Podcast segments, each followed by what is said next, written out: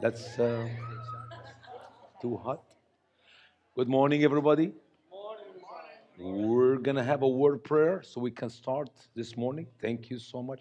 What a warm house. Man, you guys are a really big, good picture of what Jesus said, what the church ought to be. By this, the world will know that you are my disciple. Huh? How? If you love one another. And I see love in this house. Praise God.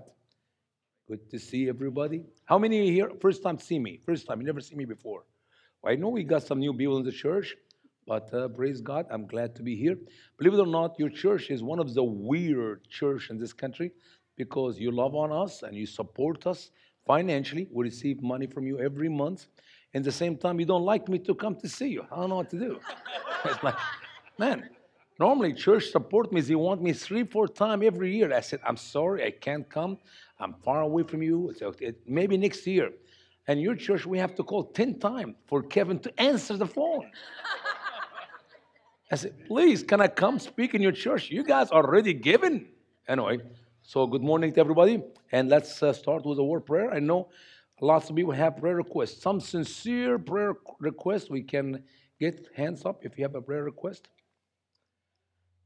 I like when I go to school and I ask the children at school, ask me some sincere question about Egypt. And guess what they say? Do, do in Egypt you still go to school riding camels? I said, that's not a sincere question, but I'll answer it. Sincere question, so sincere prayer request. Okay, let's pray. And Father God, we give thanks to you because you're an awesome God. You love us even there was nothing in us to be loved for. You loved us while we're committing sin, that you send your Son, Jesus Christ, to die on the cross, to save us, to deliver us from our sins. He is the one who died as a substitute. It was I who have sinned against you. It's I who deserve to die physically and eternally in hell. But you send your Son to take my place, to set me free. And thank you, Holy Spirit, because you're the one who draws us to believe that Jesus is Lord, that he is God Almighty who came in the flesh. And you are the one who convicted our hearts for our sins. And you are the one who led us to believe in the true salvation through Christ alone. We thank you for this day as we worship you and remember that you have rose from the dead on, set, on that Sunday. And that's why we meet here today. We worship you all week long, every hour. But today is a day set apart from the beginning of the church to celebrate the risen Lord. We love you and we praise you. We lift up uh, this time of our Bible study and the evening, the afternoons, uh, the worship time of the service, and in the evening service that you will use me and somehow to minister to your people here. We love you and we praise you. It's in Christ's holy name we pray. Amen. I think my mic is hot, but if you're okay with it, I'm fine. Uh, I will not, I'll try to remember not to get too excited because then you're going to close your ears. Or maybe you can cut me down a little bit. Uh, today's presentation is not about Eunice, my special friend Eunice. Believe it or not, the first time I came here and she told me, Eunice. I said, excuse me, what? Her husband said, my wife, her name is Eunice. I said, Eunice, that's the name for uh, Muhammad given the Quran for Jonah. And I was supposed to do, as you maybe have seen advertising, supposed to talk to you about Jonah and the Bible and the Quran, but that's not what we're going to do. So we're going to do another presentation revealing the truth, uh, sorry, how to witness to Muslims. Um, so Lord's willing, next time we can do Jonah, we can do other presentations. Since I was with you, we have at least five, six new presentations, and literally, we have now in the twentieth presentation. So far, I spoke in the church. I did maybe four or five, so we got plenty material. So if I come next time, it's, oh, Usama talked to us last time. We know what he's going to be talking about. No, I hope and I pray that I will not repeat myself because I was about to repeat myself today, and I do Sharia. Uh, but it's not Sharia, it's not Jonah. It is about how to minister to Muslim people. If you look at the screen here, uh, as maybe many of you have seen this before, the, uh, this is the logo of our ministry. That's Straight Way of Grace Ministry. When we start the ministry, they said, Usama, you have to come up with a name for the ministry. As a nonprofit ministry, you have to have a name. And I sat in uh, our uh, office in uh, First Baptist in, Orlando, in uh, Florida, and I thought, and I thought, what could I make a name for our ministry? And then the Lord really put this in my heart, the Muslim prayer, the Muslim prayer. Muslims pray five times a day. In their five daily prayers, they repeat that request, that question, which we will do our best today, ten thirty, and tonight to answer their question. Guide us to the straight way. That's Quran chapter one, verse five. Muslim always say the same thing. Ihdina al-sirat al-mustaqim. Ihdina al-sirat al-mustaqim. Sadly, many of them say these words in the Arabic language without having a clue what they're saying. I'm not talking about half of the Muslim. I'm talking about eighty-seven percent of the Muslim people in the world today are praying to Allah in the Arabic language without having a clue what they're saying. I was just in, uh, in uh, Saint Cloud, what, six weeks ago, six, seven weeks ago, and we ministered to the Muslim people, the Somali in Saint Cloud, which roughly around twenty-five percent of the city. That is sixteen thousand Muslim Somali live in one city. And we went to the Islamic Center waiting for them to finish their prayer, Friday prayer. And as they're coming out, I spoke to all of them in the Arabic language on purpose to see which one will answer, good morning. That's all I said, good morning. Sabah al-khair. Sabah al-ful. And sadly, one group after one group, people coming out of the mosque, not one person have a clue what good morning means in Arabic language. And they were praying inside the mosque for a whole hour in the Arabic language. They memorize their prayer. They memorize their prayer, including the statement, Ihdina al-sirat al-mustaqim, Quran chapter one, verse, verse five, guide us to the straight way. And they have no clue what they're saying in the prayer. And they will never have the answer for that prayer unless we, the Christians, love the Muslim people. We in America, so naive, or I say the better word, so stupid, that we love the Muslim people for our own destruction, and we love them for hell. There are churches in America for the last fifteen years or so. Their ultimate goal is to bring as many Muslims from the Muslim world to America. That's the Democrat agenda. Because they know every Muslim come to America, every Muslim will be voting for their party. And they care less about what this man have. Can you imagine with me bringing people with COVID nineteen to your city to literally, literally load every place with people with COVID nineteen because you know that these people will vote for you. And you know they have COVID nineteen. I'm not saying this is just in a spiritual talk. I really mean that. They bring them from the border in Texas, and I was near the border uh, just four or five days ago. And I know they actually caught a lady. She go, gets them to bring him into the country. And they have never tested these people for COVID nineteen. Don't believe their lies when they say, well, they're here for a little short time, they're going to go back. They're not going back. They're here to stay. They maybe lock you up, but they will make them free in this country. They have COVID nineteen, and they bring them to this country, and they're careless. All they need is as many millions as they can bring to this country. That is just people from one hundred six countries comes to our border. Now, we got churches in America who are doing the same thing. And I talk with these pastors, including Baptists, my own people. If you're not a Baptist, I'm a Baptist. So if I make fun of Baptists, it's just because I'm making fun of me. And that minister told me, when you come here to Rochester, you're destroying everything we're doing all year long by one appearance to, to the people of Rochester, Minnesota. I said, excuse me, what? He said, we love the Muslim people and we minister to the Muslim people and you don't know how to love them. He's really preaching to me. I said, what do you mean you minister to them? We, we teach them English as a second language, E S L, whatever they call it, some letters.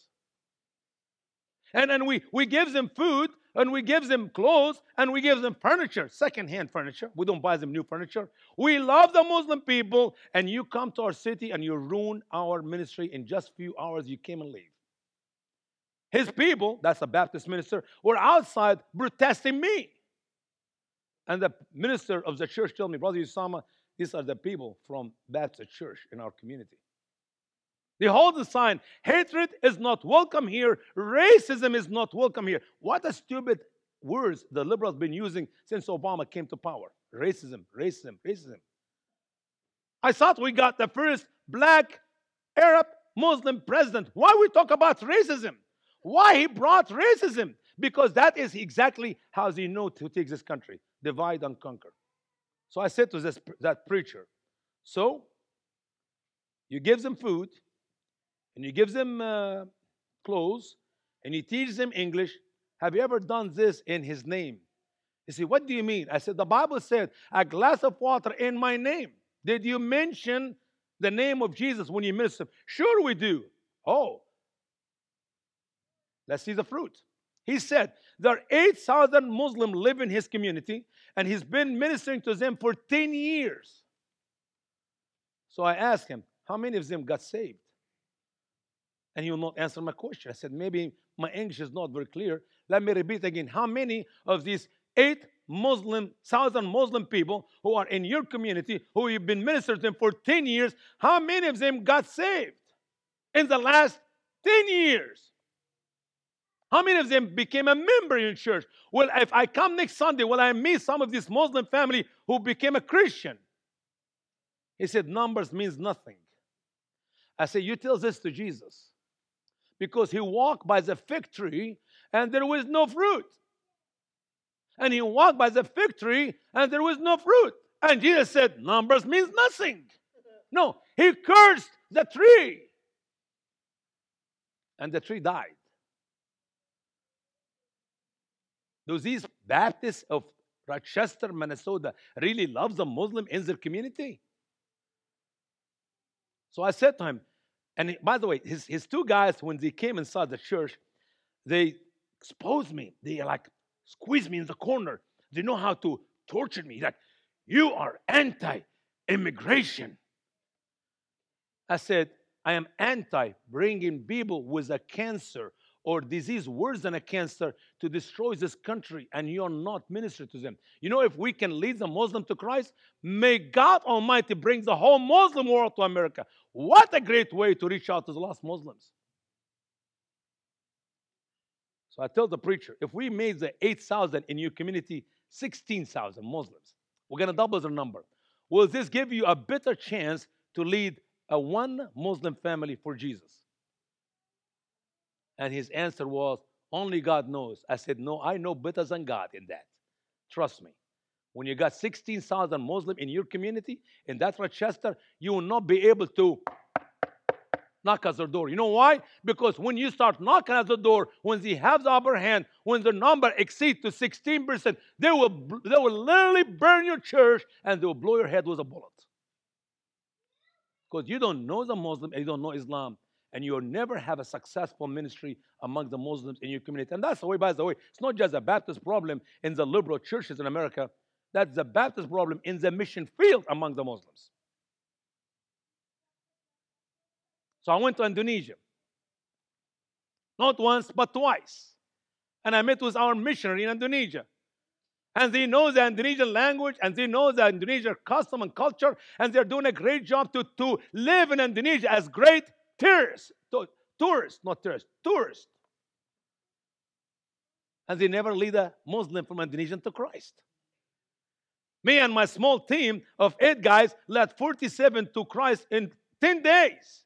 They actually wasted three, four of our days to calm us down because we're excited about sharing the gospel with the Muslims. And they say, oh, no, no, you, you're tired. You're tired from traveling all the way from America to Indonesia. That's ten thousand miles. Take it easy. Enjoy today in the hotel. We slept last night good. No, stay today in the hotel. The second day, they took us to the Buddha temple to visit the Buddha temple. We want to minister to the Muslim of Indonesia. They want us to relax. And then they took us to a Muslim village. And they said, that is a one hundred percent Muslim village, which means there's no Christian lives there. Which means we're going to do prayer walking. Excuse me, what? Prayer walking. So we're not going to minister to that village. We're just going to walk and pray for the Indonesian people. And then we're going to take a boat and we'll go on the water for a couple hours. Come back, give this guy twenty American dollars, which is lots of money. It's equal to a salary of a month's work in Indonesia. And then pray again and then leave. And we'll do the ministry somewhere else tomorrow. They don't do ministry. Our missionaries overseas do not do ministries. They do tourist work. Wasting our life, our time, our money. And by the way, they're not leading a Muslim to Christ. I'm not going to waste your time, but all the stories are horrible things I've seen from our mission overseas. But somehow, I know why they're not ministering to Muslim people. They do not know the Muslim prayer. Have our missionaries heard that simple sentence, which it says, guide us to the straight way? Muslim praying to their Allah, and they don't know who is this Allah, is Satan, uh, to guide them to the straight way. And the answer for that prayer, which has been left by the Muslim for the last fourteen hundred years, will never be heard unless we, the Christian, love them by telling them, yes, he is the straight way. He is the way, he is the truth, and he is the life. And no one, no Baptist, no Catholic, no Baptist, no Presbyterian, no, nobody can get to heaven except through Jesus Christ. This is the answer for the Muslim people. And we don't know too much about Islam, and we do not know about their prayer, and we do not know about uh, the Muslim people, and we think we love them by bringing them to America. Bring them in. Bring them in. Believe me, what's happening in England today, it will happen in America tomorrow. And obviously, you do not know what the Muslims are doing in England, do you? I bet my life, ninety percent of you have no clue what I'm talking about. Because the media in America will not tell you what the Muslim men are doing to the British young girls and British women today. Now, I'm going to tell you. Not Fox News, not any channel. Maybe when you bring Usama Dak Talk and you hear what is Muslim are doing right now in England, you figure out that's what's coming to your city tomorrow. They're not just uh, sick people. They're evil people. So the prayer, God is the straight way. The answer, Jesus says, I am the way, the truth, and the life, and no one comes to the Father except through me. This is uh, my beloved wife, if you have not seen her before.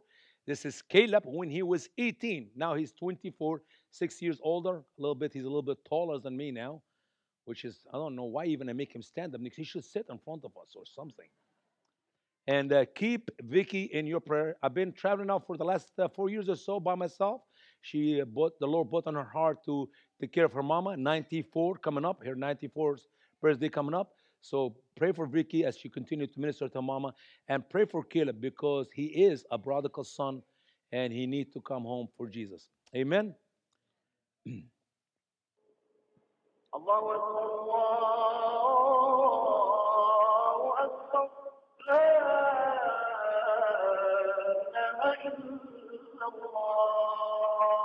If you ask the Muslim in America, and if you ask our politician in America, Republican and Democrat, they will tell you, Allah Akbar, it means God is great. Wow. We're on the same page, guys. Muslim, Christian, are, we're, we're, we're like that. They believe God is great. Allahu Akbar. They told Mister McCain before he died, you're trying to help the savage jihadi of Syria to destroy another country in the Middle East after Obama already destroyed Egypt and Bush destroyed Iraq, and they're about, and they are destroying Yemen and so on, many Muslim countries. Uh, why you want to, you want to, you know, empower the jihadi? And he said, no, no, no, no, no, they're not jihadi. They're freedom fighters. Well, but, but Mister McCain, they shout Allahu Akbar. No, no, no, no, there's nothing wrong with the word Allahu Akbar. It means God is great. Oh, okay. So Muslims believe in our God and God is great. Why not support them to take over another country? Stupid is, stupid does. We are a stupid nation for years. You know, when Mister Bush went to war in Iraq, I said it in this church years ago, I said, that is a waste of blood and money. Well, guess what? twenty years is gone, and we left Afghanistan, and guess what we did? We wasted blood and money. five thousand soldiers or so died overseas in the war.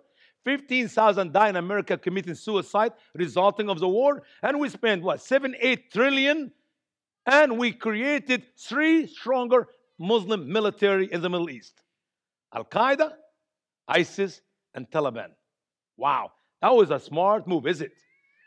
You should, should we go to another war, another country, to create another force, Muslim powerful military? I mean, the Taliban today have more weapons than they ever dreamed to have. They could not buy the material, the, the weaponry, and the high tech we left for them for free. They don't have the money to buy it, and nobody will sell it to them. We gave it to them.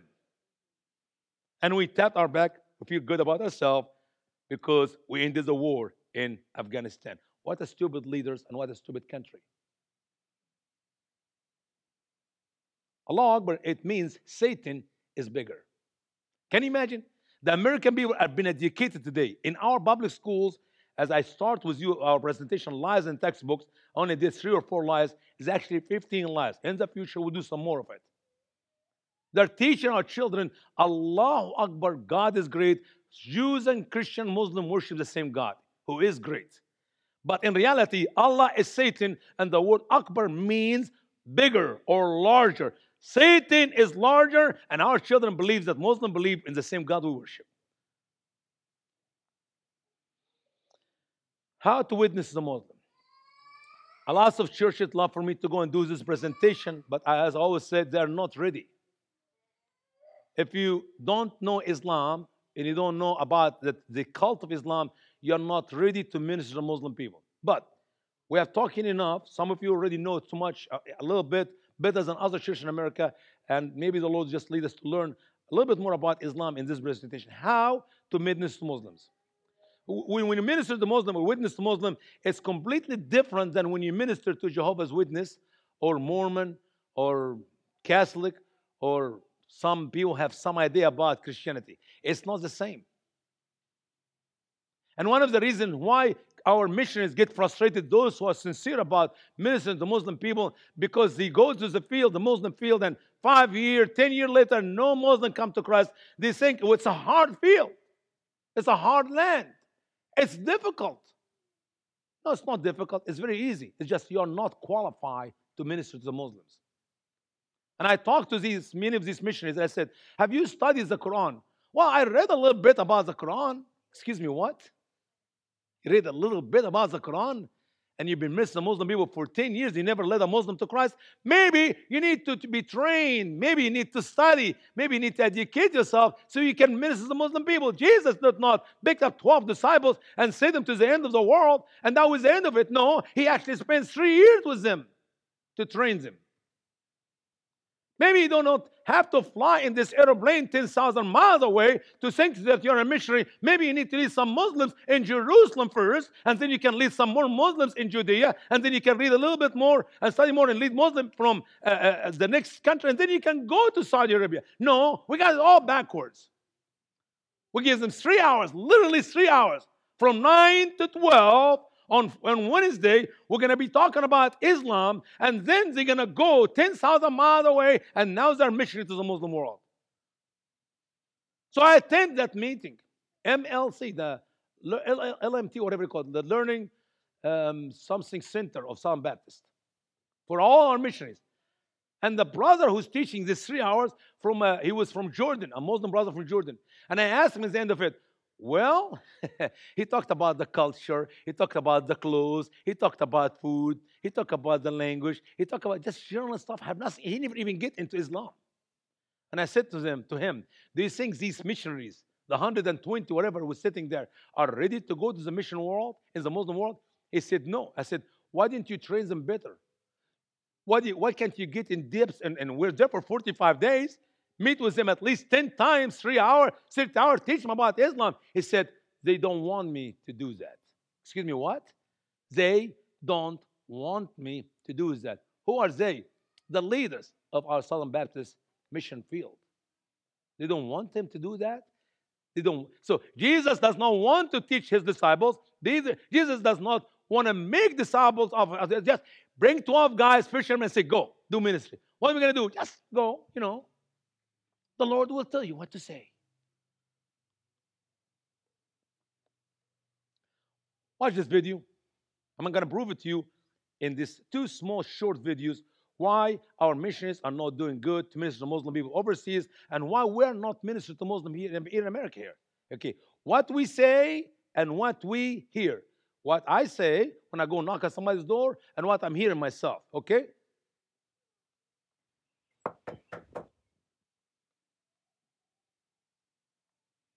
Oh, hello. My name is Randy. I'm a local Christian, and I'm out sharing with people from the Bible today about how Jesus, the Son of God, died on the cross for our sins so that we could have eternal life. Would you like to know more? That's a short version of what we normally do when knock a people's door. That's what we say, and that's what we hear, which is true. And it will work good with most American people who have some idea about Christianity or heard about Christianity or have the some, same concept of our, you know what? I used to go to church years ago. You know, come on in. Uh, tell me more. And then you sit with him and you talk with him. And behold, the Lord was perfect timing. And he and his wife said, you know what? We really need to recommit our life to Jesus, and we want to be back in the church, and, and they maybe pray with you, and behold, the following Sundays they are in the church worshiping with us, and they continue to grow, to know Christ, to love Christ, to serve Christ. That's what we say, and that's what we hear. Let's go to another video. Brother Randy will do the same thing again, but in this time here, it will be actually, nope. Can you take me the next slide, please? Oh, there's a computer up here. Never mind. Don't take me, I'll take myself.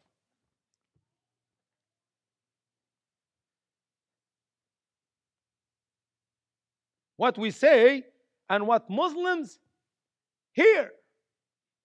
Same video, same thing. We're going to say it, and let's hear how Muslims hear it.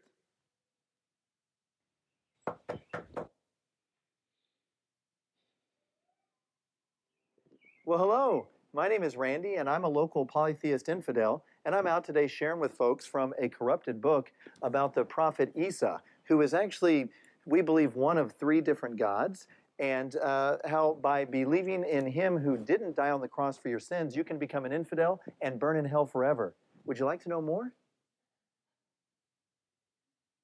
That's exactly how Muslims hear us and our missionaries when we minister to them. You think today, twenty twenty-one, Muslim never heard of the Bible. Muslim never heard of Jesus. Muslim never heard of the different beliefs among different churches. They teach them that much better than you know.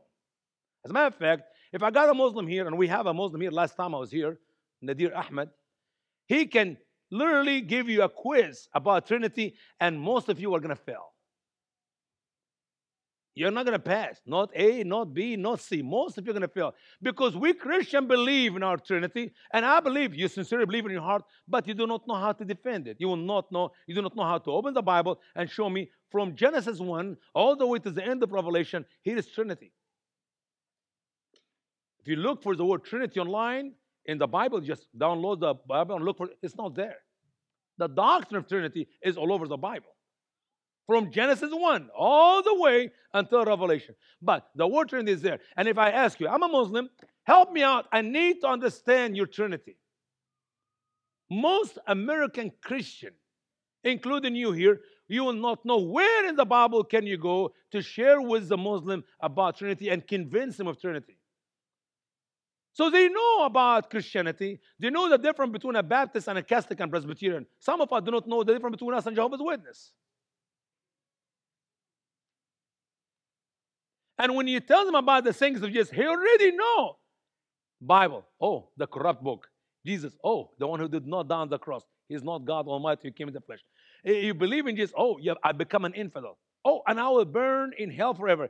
No, thank you. Appreciate your knock at my door. Don't come back. You cannot communicate without the same language. When we speak the Christian, I'm not talking about just Arabic and English, okay? That's a problem itself. But when you speak the language of Christianity to a Muslim who does not understand that language, even though you both speak perfect English, you will never be able to share the truth with him or her. You have to understand every word you say, there's a different meaning for it in the Muslim mind. So we need to study, not just study the Quran, not just learn the things about Islam. We need to study how Muslim people read our Bible. When a Muslim man put his glasses on, the Islamic glasses, he read every verse in the Bible completely, and you and I will read it. No kidding. As a matter of fact, reason number one, why Muslims, why Americans leave Christianity and become Muslims? Because they were convinced to put the Muslim glasses on their face to read the Bible. If I will make you wear the Muslim glasses and read your Bible, start from Genesis one, I will assure you, you will become a Muslim. Just read the Bible with their mind, with their understanding. So I met with this Muslim man, thirty-some years old, an engineer, who became a Muslim just a couple of years after September eleventh. If I repeated the story in the past, I couldn't remember what I said here last time, not first time. So, and I said, uh, share with me, how did you become a, a, a Muslim? He said, well, Brother Usama, by the way, he came to the meeting with his wife. His wife, she's a Syrian from the country of Syria. And she, uh, he was hoping that in that meeting, he will lead us to Islam. But in the same time, when I was invited to that house, uh, my friend from Lebanon, he invited me in his house with a bunch of other friends from Morocco, from Iraq, from, we're like a good twelve people, thirteen people there. We're hoping that I will be able to share the gospel with the Muslim man. So we met in the same house for the opposite reason. He is coming there to lead me to Islam, and I'm there to lead him to Christ. I said, share with me, how did he become a Muslim? He said, well, after September eleventh, I hated, I hated the Muslim people, and I hated Islam. So I decided to go ahead, study the Quran, and read the Quran so I can destroy Islam. So far, so good. And he said, I read the Quran. And then I read the Quran again. I read the Quran the third time. It is the most loving and peaceful book. Oh, when you hear it, it will make your heart melt. It is so beautiful. They know that they're using the Quran right now in Europe for people who have some sickness and, the, you know, get crazy people, nuts, whatever you call them. And when the people get, ah, they listen to the Quran and they calm down and relax. Wow. So I said to him, Inni akrahuka bishidda. Inni uriduka qatlan. Wa arghabu fi zabhuka. Wa shurbu dima'uka. And he said, you see? You see how beautiful it is? His wife knows Arabic. She was so embarrassed of herself because I did that.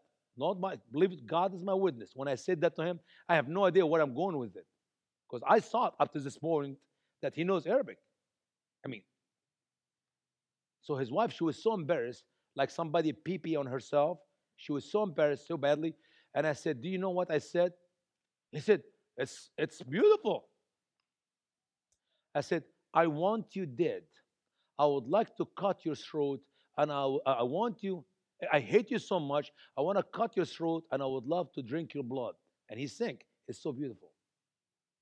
So I figured out from that just simple uh, two line of poetry, I made it up on the spot, that the man does not know Arabic. I said, what language are you reading the Quran? You said you read the Quran three times, and it's so beautiful. What language have you read it? Well, he said, uh, it's Yusuf Ali translation. He grabbed the book from his bag.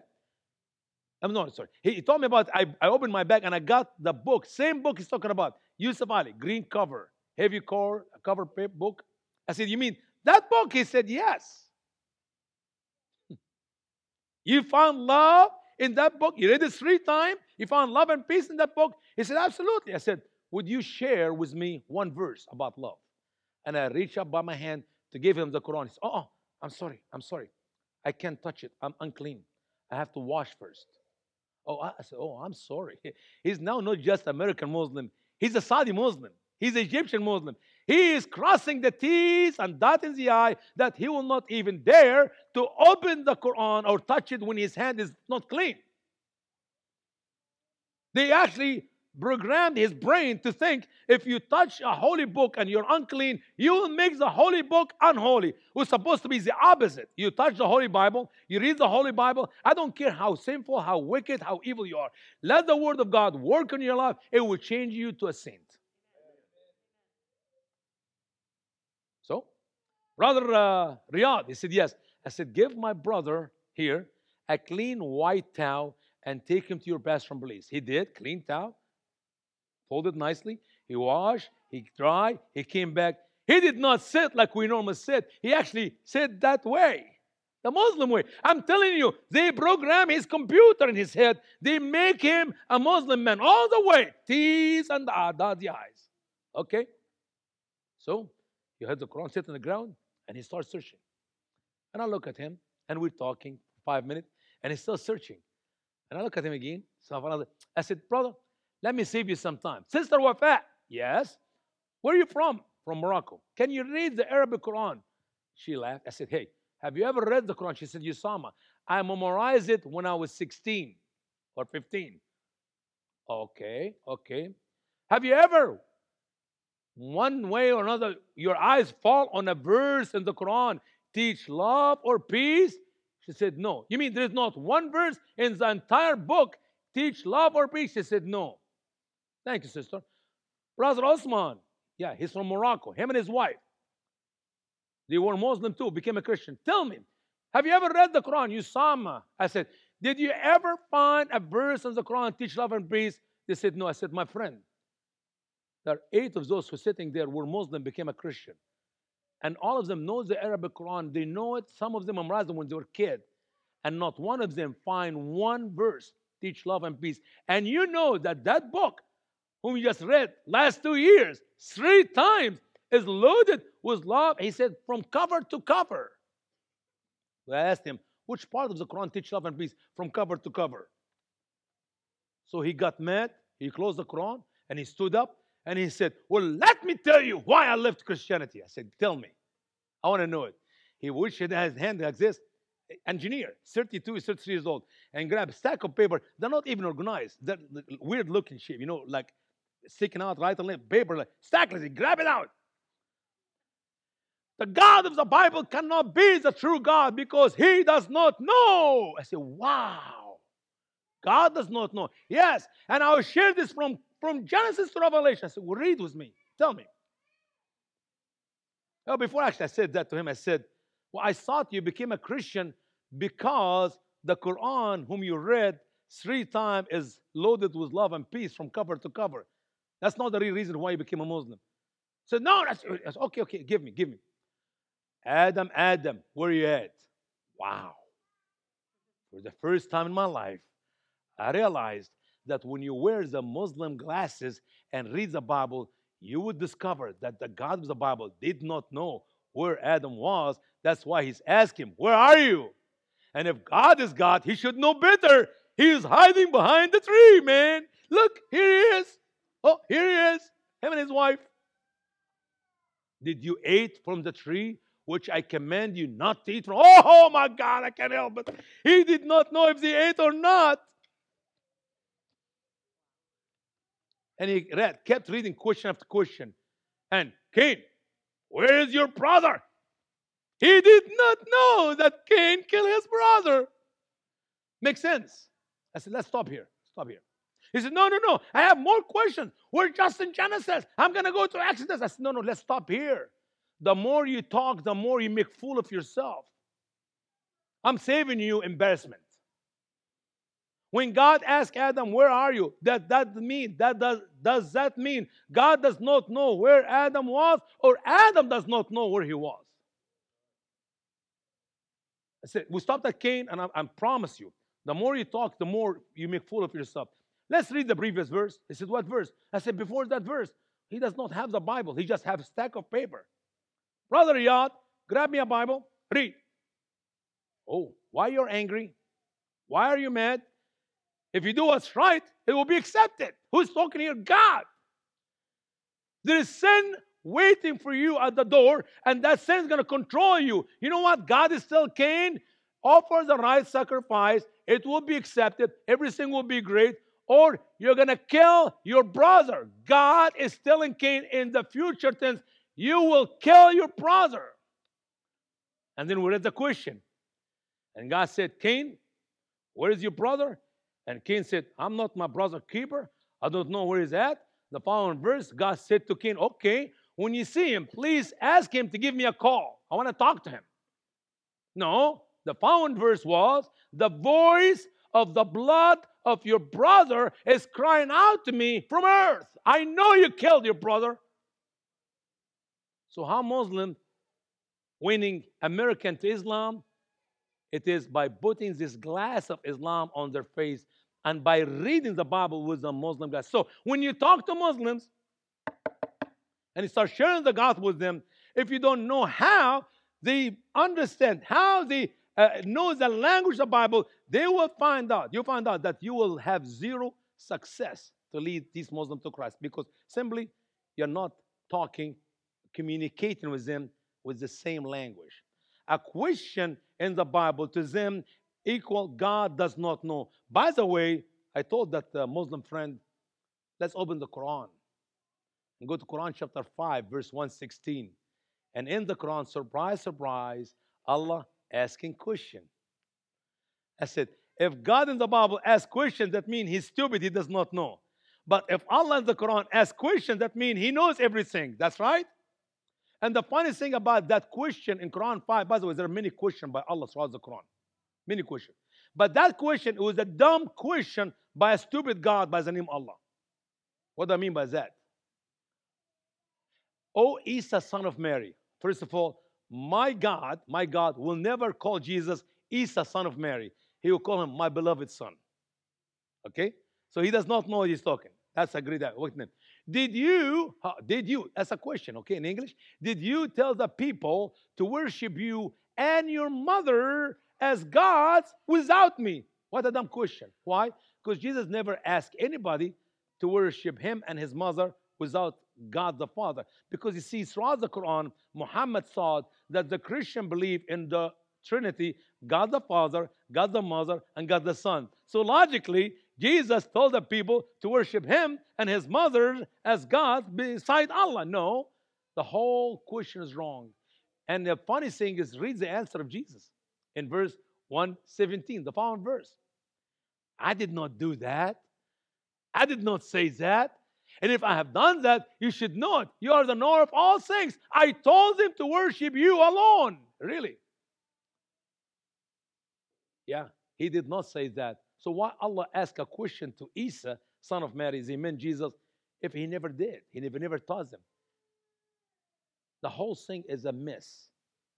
What I'm trying to say is, we have to know Islam very well. We have to know how to communicate with the Muslim. We have to wear their glasses to see how they're reading the Bible so we can share with them the truth of the Bible. That man became a Muslim. thirty-two years, thirty-three years, two years after September eleventh, because he doubted the Bible. How? Because Muslims make him read the Bible to see God asking questions, and God cannot be God. That is the only stumbling block he had towards Christianity. He left Christianity, became a Muslim because there's no way Allah can be God, because the God of the Bible does not know. But Allah knows everything. Of course, in the Quran, Allah does not know anything. Now let's move on. This next slide here. You cannot share the gospel without the same understanding. Same understanding. Most things we say in Christianity, it means something completely different in Islam. Something completely different. We're not talking about the same thing. So, if I look at the word Jesus, Muslim will tell you, listen carefully, Muslim will tell you, we believe in Prophet Jesus, which in Arabic language means Isa. He was a good teacher, he was a good man, he was a good prophet, he is one of the best five prophets we believe in Islam. Do you know that Jesus is mentioned in the Quran more than Muhammad mentioned in the Quran? Do you know that? Do you know that? Do you know that? That's what Muslims tell the Americans, and that's how they convince them that they believe in Jesus. And if you leave it there, they win and you lose. What do you know about the Jesus of Muhammad? First of all, the name Jesus in the Arabic language, it is not Isa, as Muhammad claimed in the Quran, but it's actually Yeshua, which coming from the Hebrew word Yeshua, which, by the way, it means Savior. Can you imagine that? And you shall name him Yeshua, for he will save his people from their sins. But Muslims tell you, they believe in Jesus. And I got to meet with many Americans. Oh, brother Usama, our neighbors love Jesus. They're wonderful Muslim people. I said, what do you mean they love? Well, they believe in him. What did they tell you exactly? He, he's a good teacher. He is a good man. He's a good prophet. I mean, this is so much similarity between us and the Muslims about Jesus than that which divided us. Some minister in America who's doing exactly what I'm doing, and sadly, some of them are Arab from Lebanon who travel to speak in the churches of America. to tell the people of America that there are so much in similarity between us and the Muslim than the few things which divide us from the Muslim. And I really wish I have hair to pull my hair out of my head when I hear this stupid Christian Arab saying that. Because inside their hearts, they know they're lying. They're like working like the rhino in the Republican Party. They're Muslim, pretend to be a Christian, to leave the church to believe in Islam. And they call themselves Christian ministers. That's as a Muslim. So you tell me you believe in Jesus. And Jesus is a good teacher. You believe in that? Are you sure? Yeah, good. Can you share with me some of Jesus' teachings which make you really love him and believe in him to be a good teacher? Simple question. We need to investigate what Muslims tell us about anything so we come to the bottom line. What they really mean by what they're saying. Jesus is a good teacher. Well, he, he, if you look in the Bible, there is lots of good Jesus teachings all over the Bible. I know, I know. I'm a Christian. I'm a theologian. I study the Bible. Now, can you share with me, uh, not some, how about one of Jesus' teachings? What the most one that you know, catch your attention, catch, oh man, look at Jesus' teaching is great here, you know? Guess what? Muslims have no clue. They have no answer. It is a garbage lies they taught them. When you go to America, tell them we believe in Jesus, a good teacher. What teaching they don't know? Okay, okay. Let me share with you one or two things Jesus taught. And you tell me if that's what you really like about Jesus. I'm going to help you to remind you know, remind you of the things Jesus taught. Jesus said, I am the way, the truth, and the life. No one comes to the Father except through me. Wait a minute, Father? He's the way? Well, Islam is the way to me, not Christianity. Do, do you believe in that? Well, not, not actually like that, but but the, but he, he was a good teacher. Okay, let me teach you. And Jesus said, and Jesus said, and just read the red lines you have in your Bible. These are Jesus' teaching. Tell me which one of these teaching you like about Jesus. None of it. And they believe in Jesus, a good teacher. Here's the first test. Ah, Jesus is a bad teacher. Good, good. Let's move to the next one. He's a good man. What did Jesus do make you believe he's a good man? Well, he performed miracles. No, no, no, no, no. Get a little bit specific. Because believe me, in each one of these miracles, when you go and read the verses, the verses before and after the miracle, Muslims don't believe in it. So, so, so when they worship Jesus, and when he healed the lepers, and one of them came back and worshiped Jesus, do you accept that? When they, when Jesus performed this great miracle, which made him a good man, but the result of it, somebody believed in him to be the Son of God, and they were. When Jesus forgives sins. And some of these great miracles. Do you believe in that? Oh, that's actually blaspheming in Islam. We, we don't worship Jesus. He, he's just a good man. Wait a minute. He can be a good man, and at the same time, he accepted worship. He can be a good man, and at the same time, he forgives sins. He can, you can't have it both ways.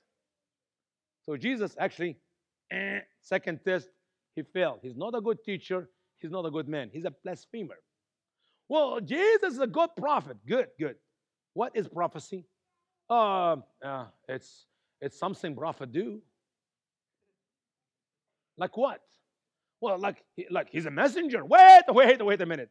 Messenger and prophet are two different things. Any one of us can be a messenger, by the way. If Brother Kevin right now sit in his office and I say, Brother, go tell uh, Brother Kevin Usama needed uh, some water before the second service because he's losing his voice, okay? You're going to go tell him that, guess what? You are a messenger because you carry a message from me to somebody else. But what is a prophet? Do you know if Muslims know the real meaning for the word prophet? I'm not kidding you. They will leave Islam. The reason they believe in Muhammad to be a prophet because they do not know what prophet is. Jesus was a prophet. What prophecy can you share with me about Jesus which make you believe that he was a good prophet or he is a good prophet? Well, the, the, the, there's so many things, you know, but, but I don't really know one exactly. I said, let me share with you one. And Jesus said, the Son of Man, talking about himself, will be given to, see, I don't even have to ask for water. Look at this. Thank you, sir. the Son of Man will be given to the Gentiles, not to the Jew, to the Gentiles. And they will beat him. They will mock him. They will crucify him. He will be buried. And on the third day, I will raise him up. Jesus said that. You put this body down, and on the third day, I, I, Jesus, will raise him up. Do you believe in the death, in the crucifixion, the death, and the burial, and the, and the resurrection of our Lord and our Savior, Jesus? No. Therefore, we come to the final conclusion. Here is the third test. Eh, Jesus is not a good prophet. He's a false prophet. Why is Jesus a false prophet? Because he prophesied a lie. He cannot be a good prophet when he said he will die and you believe he never died. He cannot be a good prophet when he said he rose again and he never rose from the dead. What kind of prophet is this? A, a false prophet. So, my dear friends, when we talk to Muslims about Jesus, when we talk to Muslims about the Bible, when we talk to Muslims about sin or the cross or Christian or eternal life, none of these words have the same understanding, the same meaning, the same belief, what we believe. Don't assume because a Muslim say to you, here's what we Muslim believe, that that's the end of it. Dig deep. Go to the bottom. What is sin in Islam? There's no sin in Islam. Think, mm, adultery is sin. That's in Christianity, not in Islam. In Islam, a Muslim man can be involved with unlimited number of women. You can have prostitution in Islam. You can marry a woman for five minutes or for five hours or a couple of days. It's halal. It is marriage in Islam. It's called the zawaj al-mut'a, the marriage for fun. Muhammad practiced it. Early Muslim believers practiced it. To tell, until today, Muslim and Shia Muslim countries marriage, marry women for fun, just for temporary. It's called temporary marriage. Could be for literally a few minutes or a few days or a few weeks. That's adultery. How about stealing? Oh. In the Bible, take something that does not belong to you. That's stealing. In Islam, it is lawful and good. How about killing? In the Bible, literally to hate your brother for no cause, you commit murder. In Islam, kill them wherever you find them, besiege them, and lay wait for them with every kind of ambush. And we can go on and on and on, talk about what we know to be sin. In Islam, it's not sin. There is no sin in Islam, period. Trust me. That's why we ask Muslims, show me one sin Muhammad did not commit. Everything we know to be wrong in the Bible, Muhammad did commit. But in their mind, because Allah gave him the permission, Allah blessed him to privileges more and above the normal Muslims. Therefore, Muhammad did not commit any sin because Muslims do not know what sin is. So if we understand sin and we can share with the Muslim people the truth about sin and the wages of sin is death, maybe by talking about sin, we can understand the reason for why we need Jesus, because he's the Savior who will save us from our sin. Because the wages of sin is death. Somebody has to die. I will die, or God Almighty send Jesus Christ to die on the cross for myself. And that will make Jesus make sense because even his name means Savior. You don't understand sin, you don't need a Savior. I'm just giving you a quick introduction to our study. And, and Kevin told me, you got three minutes. I haven't even started talking. What is wrong with your clocks? I'm going to take them battery out of these clocks before we start here. But uh, we'll, we'll stop and we'll stop here. By the way, by the way, don't be surprised when you read your children's textbooks. When the textbook talk about eternal life, Muslims in America talk about eternal life. You know why? Because they know American people understand eternal life. They will tell you, Muslims believe when they die, they will be, some of them will be punished, like all the people of the world, and some will have eternal life. They actually use the two words, eternal life, in our textbooks to teach our children about Islam. Even though the word eternal life never mentioned in the Quran, never mentioned Muhammad teaching, but Muslims are getting ahead of us, they get smart, they are using our languages, they're using our word to communicate to us, even though they themselves have no clue what is eternal life. Amen? We're going to stop to start our worship, and Brother Kevin told, five more minutes? Kill it. And we'll, we'll continue with the study. By the way, where I'm going to stop in the second, in the next service here, that's where I'm going to start tonight. So do not miss it tonight. And I hope and I pray, bring some friends with you tonight. I'm serious. So many churches do not have evening service. and I would love to have as bigger crowd as we can here tonight. Make some phone calls, swing by your neighbor, bring them in your car, and let's fill this house. And if nobody show up, I can speak to my special friend Kevin and Becky tonight. It'll be three of us, all right? But we'll see what we're going to do. Let's pray.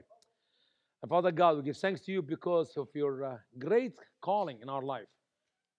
The great commission to go to the end of the world and share the gospel with our lost Muslim people. You made it much easier, Lord, by bringing them here to America. We're so lazy to go to their homeland, but you brought them here. But sadly, we're not really ready, we're not really educated, and we're not really excited. We're not really interested to go to our neighbors who live with us here in Texas. There are thousands and thousands of Muslims live in Texas. These Muslims are sick with the disease of Islam. And if we do not love them and lead them out of Islam to the truth of the gospel, most likely they will be the fathers or the grandfathers of the children who will be destroyed in America. Help us, Lord, to truly love them in your love, that we may lead them to your love, that they may accept your love and become a new believers, a new Christian. We love you and we praise you. It's in Christ's holy name we pray. Amen. This ministry of the uh, Witness to Muslim is like, like it's to me, it's like a workshop. Have you been to college? You do a workshop. The workshop is you actually read three, four books before you start the workshop because it's just one week. You're going to get three hours in one week. You actually write a couple of papers, one before the class and one you submit after the class. Two papers about the subject which you study in the workshop, and you get your three hours. Sometimes I believe the church want me to go. And they said, Brother Usama, come share with us about ministering to the Muslim and witness to the Muslim. And they gave me a good thirty-five minutes. And then, I'm not kidding. At this happy minute, I'm the preacher stand up here. They go the wonderful singing, and we got thirty. In the in the next time, whatever time the Lord, He's going to teach us how to minister to Muslim people, how to win them to Jesus, and how and how and how in thirty-five minutes. I can even introduce myself in thirty-five minutes. We need to learn. How many of you got my copy of the Quran? Put your hand up if you got the orange copy. Oh, keep your hand up. How many of you read the whole book? Oh, one. Why not the rest of the church get the copy of the Quran? Do you know that maybe, just, I'm just saying maybe, you'll never see me again? No, because Jesus is coming back. I'm not kidding. In my way to Missouri, I maybe get in a car accident, or in my next speaking engagement, somebody will visit me with a bullet. So you'll never see me again. Which means, by the way, maybe these books will not be put in the front of the foyer next time, because I'm not going to be here next time. Can you imagine?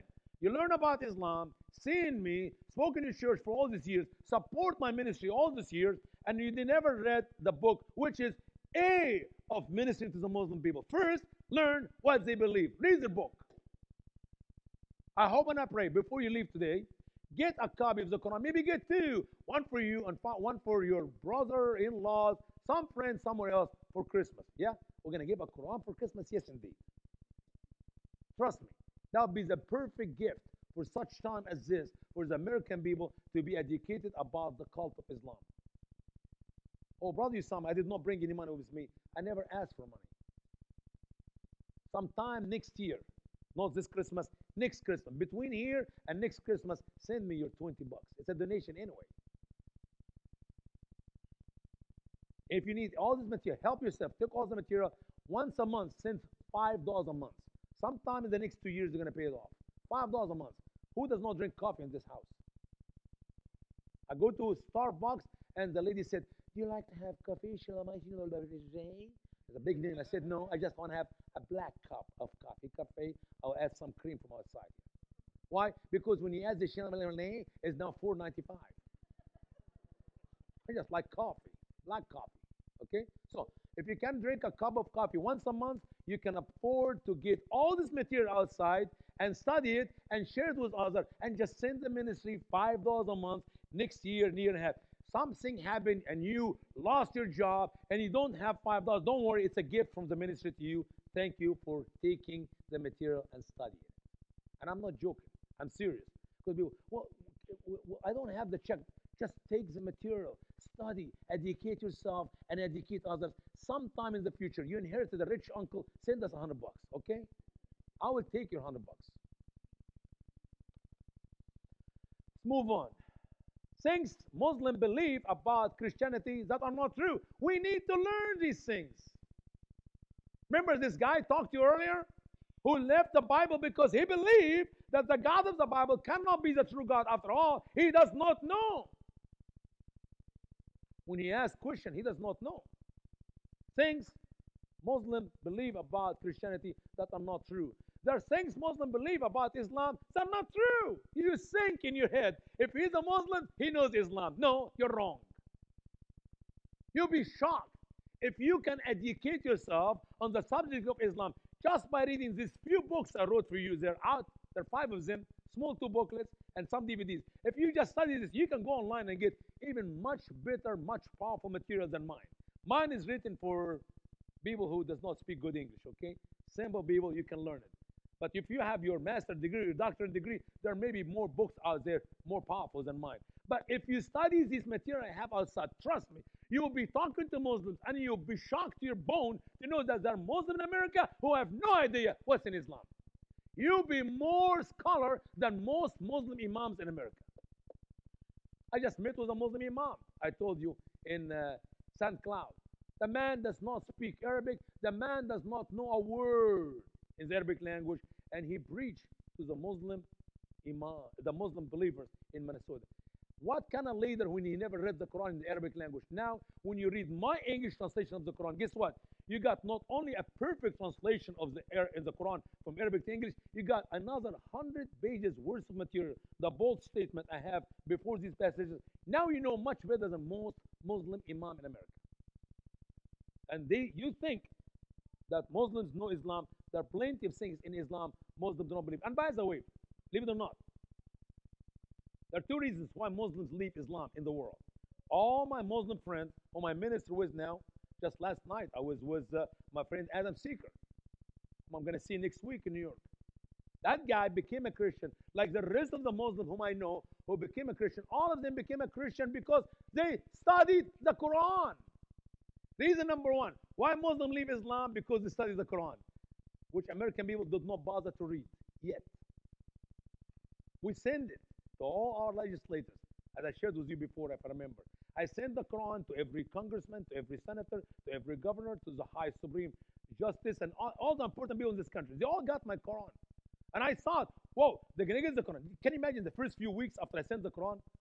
I was so excited. The Lord brought me here to America to save America. That our legislator now, they're going to know what's in the Quran, and they say, like Thomas Jefferson did two hundred years ago, no, we're not going to give America the Muslims. We're going to protect our country. We're going to lead them to Christ, or we're going to kick them out of here. That's what's in my mind. I was so excited for a few weeks until I started receiving the response of, the, of your, your legislators. The Democrat, dumb Democrat, some of them send the Quran back. Sorry, we do not take gifts from people out of our district. Really? If the Saudi king sent these garbage senators and, and congressmen and congresswomen a copy of the Quran from Saudi Arabia, not from America. I was in Florida, okay? Florida is part of America. If the Saudi sent the same copy from Saudi Arabia, the king, will they send it back? That's using imagination. No, they will take it. And the Republican, I love the Republican. I got the letters. I have them at home. Gold, nice colors from the state of blah, blah, blah. The guy in Texas, your governor, whatever, all this. And thank you, Mister Daktok. We appreciate your holy Quran. We will cherish it. We will keep it in our library. I said, read the book, stupid. I did not call it holy. You cannot call the Quran holy unless there's physically a big hole in every copy. It's unholy book. It's called the generous Quran, not the Holy Quran. I don't want you to cherish it. I want you to read it. That's why I'm upset about the few hands which raised up this morning. You got the book and you never read it. How good is this? You got food in the fridge and you're starving. There are things Muslims do not know about Islam, and we cannot share this with them unless we know it. That's why we need to study. What, that's why we need things that are missing from Islam. You may assume, as Muslims always claim, they got it all. They got the Old Testament, and they got the New Testament, and they got the message of Islam through Prophet Muhammad. They actually believe Islam is a replacement of Judaism and Christianity, because in Islam, you got all what you need to know about Judaism, the true way, all the things which you need to know about Christianity, the true way, and you got the final message of Allah through his Prophet Muhammad. But in reality, there's so much, much material, plenty of material are missing from Islam and Muslim denotes. There are things that are denied in Islam. one hundred percent, it's no, no. But if you talk to Muslim, you may think that they actually believe in everything they deny. Why? Because there are two, two types of Muslims. Those who are deceived Muslims, and they will tell you, we, we actually believe in that, and but they don't. They're deceived. They're lied to. They've been, been lied to. They, they've been deceived into things that Islam denies, and they tell you they believe in it. And there are those who are deceiver.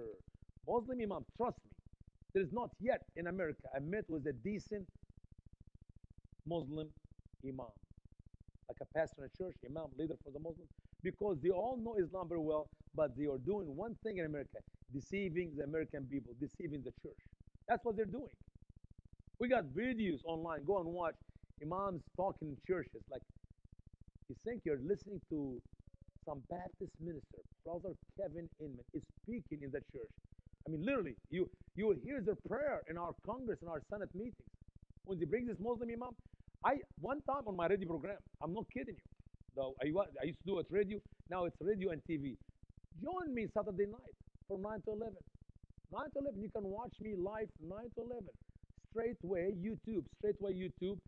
Send me an email, get one of my business cards, and I'll send you the link, just click on it, and you'll be with me live every Saturday. So on one of my Saturday nights, I played a preacher who were asked, who was asked to uh, pray for the uh, Congress. The, uh, Sister Nancy Pelosi, bless her, Lord Jesus. She, I love her so much. So she got that preacher to preach, to pray. And man, after I finished the prayer, I asked the people, how do you like this prayer? So, oh, you saw me. That was a good prayer. That was a wonderful prayer. Literally, it was biblical prayer from a Muslim imam. Only difference between how he ended this prayer and how I ended this prayer, he said, in your name, oh, oh in your name, oh God Almighty, we pray. I will say in Jesus' name, I pray, amen. That same prayer, he's like copying one of my prayers, and he put it and ended in the name of Almighty God, amen. Or in your, in you, in you, oh God Almighty, I, I pray, amen. How in the world Muslim imam pray like a Baptist preacher? Because they know how to deceive stupid Americans.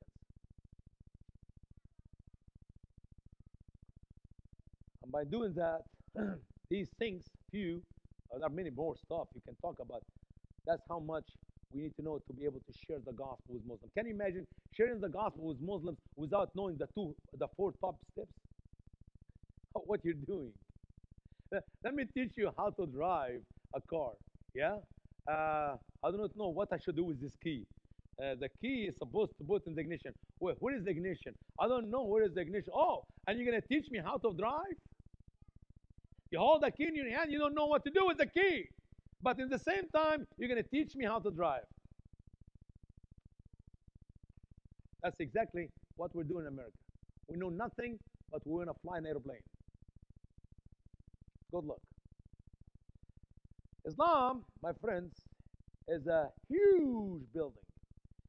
Islam is one hundred fourteen chapter, one hundred fourteen store of a building. You see, Muslim man or woman is down here. This is, this is the Muslim guy here, the Muslim lady. And all this is built on the top of him, and we have to remove all this building to get to the Muslim guy to literally build him in the body of Christ. How are we going to take the Quran? I, you know, I, I made enough mistakes.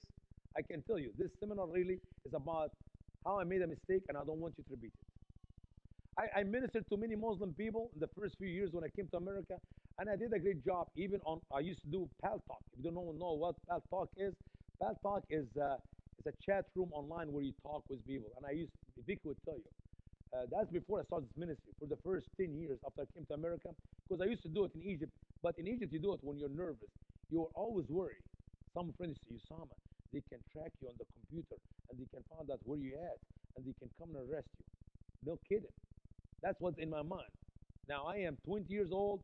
I've been doing that for three years or so, and I'm worried. Minister Muslim people on the computer, I don't yell like I do in America. I have to speak soft because I'm afraid, what if somebody walks in the street, hear me, and they say, hey, this is a guy insulting Muhammad inside the church. So that's how I used to do it. I came to America, now I'm free. I can do whatever I want. And boy, all night long, I'm, God is my witness. Vicky's here. She's still alive. Call her. So I come from work at uh, eight o'clock in the evening, and uh, I eat dinner, and then I go online sometime four, five, six o'clock in the morning. Sometime I didn't sleep. I finish ministry online, and I go paint the rest of the day. That's in Florida. And, man, I'm tired, exhausted. And I, I, I hate it because we're supposed to be different admin, different leader. I'm supposed to work for three hours. I'm waiting for the guy who will take over from me. So now it's two o'clock. Now it's three o'clock. Now it's four o'clock. Some Muslim came in. I'm arguing with him for another two, three hours. I look outside, the sunshine, I need to go work. And nobody took over. And many times I quit. I said, I'm not going to do this ministry. You promised me to send somebody to me because we don't want to close the room. We need to leave the room twenty-four hours open. You promised send somebody to me, nobody show up. I lose my voice. I get tired of arguing with the Muslim people. I want to quit. What I did is I destroyed Islam by proving to the Muslims that Islam is not true. The Quran cannot be true, as we're going to share with you. I'm going to share with you tonight, Lord's willing. But guess what? I helped the Muslims to leave Islam, dying as an atheist, to spend eternity in hell number two. No, there's only one hell. Believe it or not, Muslims, through our ministry, in the beginning, before I get to know how to do it better, left Islam to die, to spend eternity with Muhammad in the same hell. I made them atheists. It's very easy. Trust me, if you read the Quran, there's enough error. Just follow my bold statements. Some of the errors there. Share these with the Muslim. If you befriend the Muslim, be good with the Muslim, and get to share with them, hey, I read the Quran. Do you mind if I ask you a few questions? Sure. Sit and talk with them and talk with them. And he will go back to the Quran and say, whoa, that's the Quran. The Quran teaches that. The Quran teaches that. Muhammad did that. Muhammad said that. Allah said that. Now you led them out of Islam to atheism. Why? Because it is so hard. When you know your father and your grandfather and grand, great-grandfather are burning in hell, and you continue with this thing, you're going to be a Muslim. You know what? Maybe there is no God. Religion is just man-made thing. That is the end of my ministry to these early Muslim and minister in the early days. They've been deceived all these years, and they already believe Christianity is not true. They only believe everything we know about the Bible, as we saw in the first video, is not true. So why do I need even God? It's all made-up stuff, made up by men. And I literally said, man, I got to convince him Islam is not true, but at the same time, I never led them to Christ.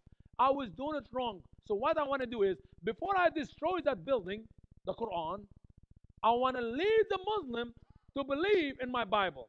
Well, nothing I can say about the Bible from my Bible will make them believe in the Bible, except I can use now the Quran to show them from the Quran many of the verses in the Quran which will assure them that the Bible is the perfect word of God. Not only is perfect, it will always be perfect. Using what? The Quran. Why do I do that? Why minister to Muslim people using the Quran? Because I believe the Quran. No, I'll be very clear with them from the beginning. I don't believe in the Quran. Well, so why are you using my Quran? Well, because you believe in your Quran. And emphasize on that as many times as you can to repeat yourself. I don't believe in the Quran, but I'm using the Quran. Remember, because you believe in the Quran. You told me the Quran is perfect. You told me the Quran is pure. You told me the Quran is holy. You told me the Quran. Now let's use the Quran to prove to you that my Bible is perfect. Oh, you can't do that. Yes, indeed, I can. There were like uh, twelve, thirteen doctors from Saudi Arabia in my last trip in Egypt. We all got stuck in the Sheraton Hotel, fancy hotel. I normally don't stay in that hotel. In Egypt, I stay in family and relatives' homes. But because we have some American missionaries, we have to put them in a safe hotel so nobody kidnaps them for a few thousand bucks. And the riots were outside the hotel. And the police will not allow anybody from the hotel to leave, or literally, unless you have any proof. And when I tried to get to the hotel, that's when I'm sleeping, I said, sir, sir, where are you going? Get out of here. I said, no, no, I'm going inside the hotel. Why? What do you say? Who? Uh, you know, I said, I'm sleeping in the hotel. That's where my room is. Show me any I D on you. That in the years where America have respect. I got my blue passport, American. Uh, I'm sorry, sir. I'm sorry, sir. A guy was too start apologizing to me because I got the U S passport. Today, you carry the U S passport in the world, they spit on you, they laugh at you. Why, you're American? An infidel too? Things change around the world. While the American in a coma. You know, we have zero respect around the world. But anyway, so I go to the hotel, I meet with these uh, doctors. Long night, long story, I can share it with you some other time. But the last question I received almost four o'clock in the morning. We're in the hotel, we're not going anywhere. Three days. And the doctor, his name is Doctor Ahmed. He's a physical doctor from Saudi Arabia. He said, can you prove to me that the Bible is the perfect word of God, never been changed or corrupted? Boy, oh boy. What a question. I said, sure. Do you have a couple hours? He said, no, no, no, five minutes. I said, I have in my program here, in my computer, a presentation which is called, Has the Bible Been Corrupted? By the way, it's available outside on a video. Has the Bible been corrupted? And I said, you need only, you only give me five minutes to answer that important question? He said, yeah, five minutes enough. I said, do you know if I can prove to you that the Bible is the perfect word of God, that means you kiss Islam and Muhammad and the Quran goodbye? That's how important that question is. Do you know that if I can prove to you? He said, well, prove it. I said, I need two hours. He said, we don't have two hours. It's four o'clock. I said, then let me just quote you a couple of verses from the Quran. I'm not kidding you. You can see these people mouth drop. You're going to use a couple of verses from the Quran to prove to me that the Bible is the perfect word of God. I said, well, I need two hours because I actually got forty verses from the Quran, but I'm going to quote you just a couple.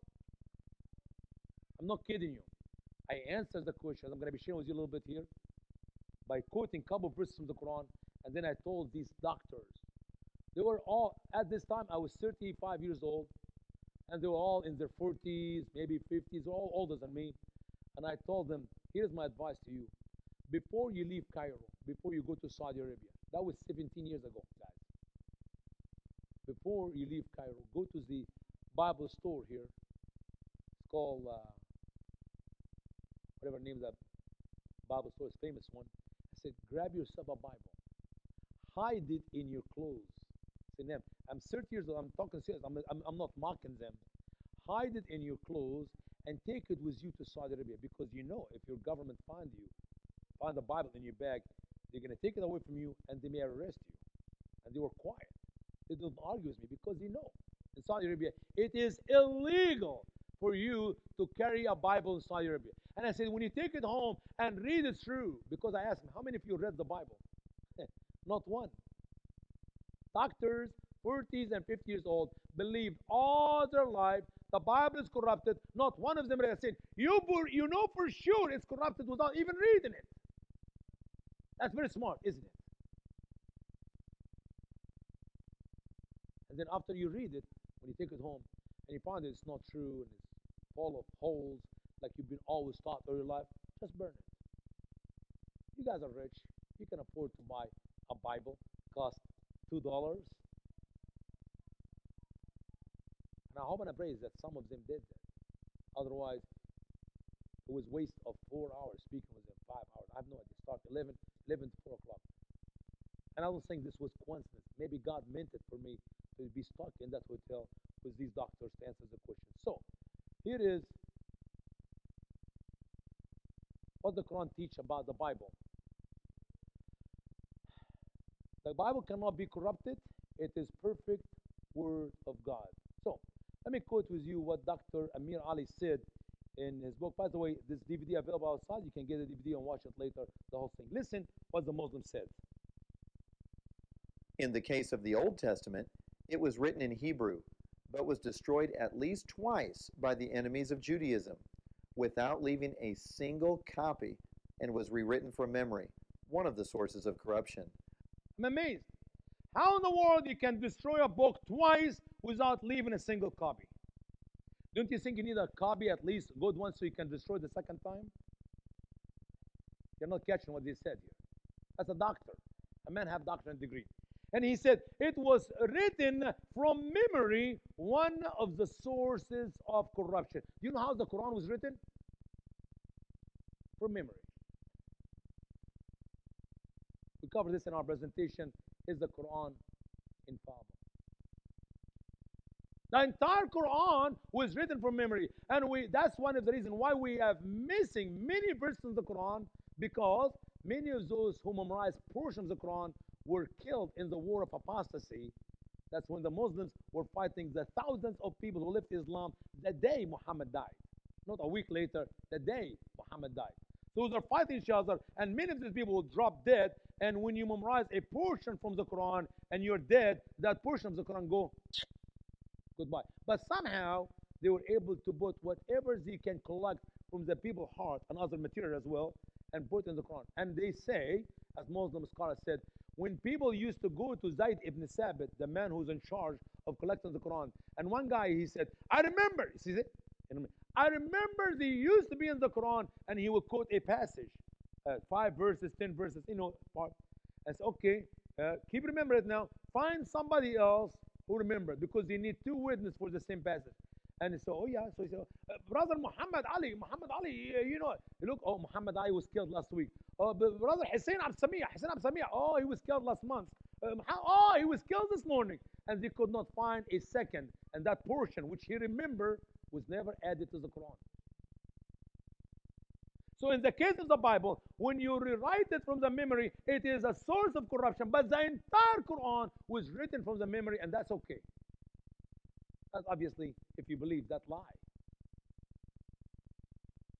Same doctor, a little bit later, it would tell us that the earliest copy we have of the Bible is in the fourth century.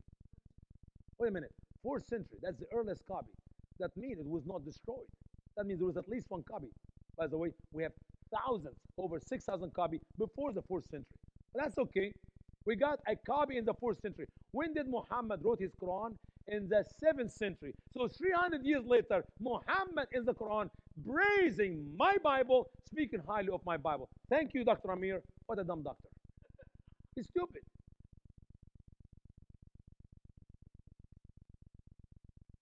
We ask the question, when? When the Bible was destroyed? I'm writing, I'm right now actually uh, doing a radio program on V C Y. How many of you listen to me every day? Radio, V C Y.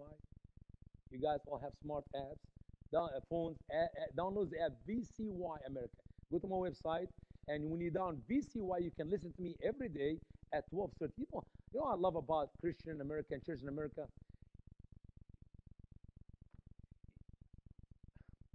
I don't have to say nothing. Be quiet. Let's move on. Guys, twelve thirty is a perfect time for Texican. You know why? Because even if you're working, that's a lunchtime. You can always listen to me while you're eating your lunch. And then you see, oh, this is Usama Daktok, if you're sending somebody. This is the guy who comes speak in our church. That's the guy we support. He's our missionary. I am your missionary. You don't listen to me on every day. You don't watch me on T V on Saturdays. And you don't read my books. But I am your missionary. If that's the case of the church in America, what is going on in this country? I hope I'm not hurting your feelings, because if I do, I'm glad. Guys, get serious. Other churches will not have me, period. I call them, and I call them, and I call them. No thank you, no thank you. Please don't call us back again. Baptist churches in America. And you are my home church. When I come here, when I go to Brother Kevin's home, I feel like I got a brother here. I enjoy him with his wife and the two beautiful daughters. And I come to church, man, I'm home, I'm back here. But you don't even know me, do you? Download the app, V C Y America. Listen to me every day, twelve thirty. After listening to me for four or five days, you don't like me, don't listen again. Just okay, try me for a week, okay? Now, when it was destroyed. Why I'm talking about the radio program? Because right now I'm doing a study by the man, his name Doctor Jamal Amr. The name of his book, The Road to Hypocrisy for the Coptic Orthodox. Brother Kevin helped me yesterday to edit five. Sister Becky helped me to edit two more programs, seven programs. And in his book, he mocked these questions. He said, oh, a Christian missionary would tell you when, where, how, how, why the Bible is destroyed. These are stupid questions, and there is no answer for them. No, it's very important. Why? If you tell me that the Bible was destroyed before Muhammad, we have a problem. Why? Because Muhammad told us in the Quran that in his days, the Bible was perfect. That's six hundred twenty years after Christ. If you told me it was destroyed after Muhammad, we have a problem. Why? Because the Quran said the Bible will never be changed, will never be corrupted. Either way, you can kiss Islam goodbye by answering the question when. When the Bible was destroyed. Where? Or who? Who destroyed it? In his slide, which we passed, he said, some of the enemy of Judaism. Do they have a name? Who are they? Enemy? I can tell you, one of the seven wonders of the world is called the Library of Alexandria. Have you heard of it? It was destroyed in September in the year six hundred forty-one by the Muslims. Omar and his army went to the Library of Alexandria, and they found out there are books, holy books in it. And they told him, oh, Prince of Allah, there is manuscripts. You know how many manuscripts were in the Library of Alexandria? You know how many great books you cannot buy by any trillions of dollars? Today, if you have the money, you could not buy it. He said, burn it. They have Bibles. He said, burn it.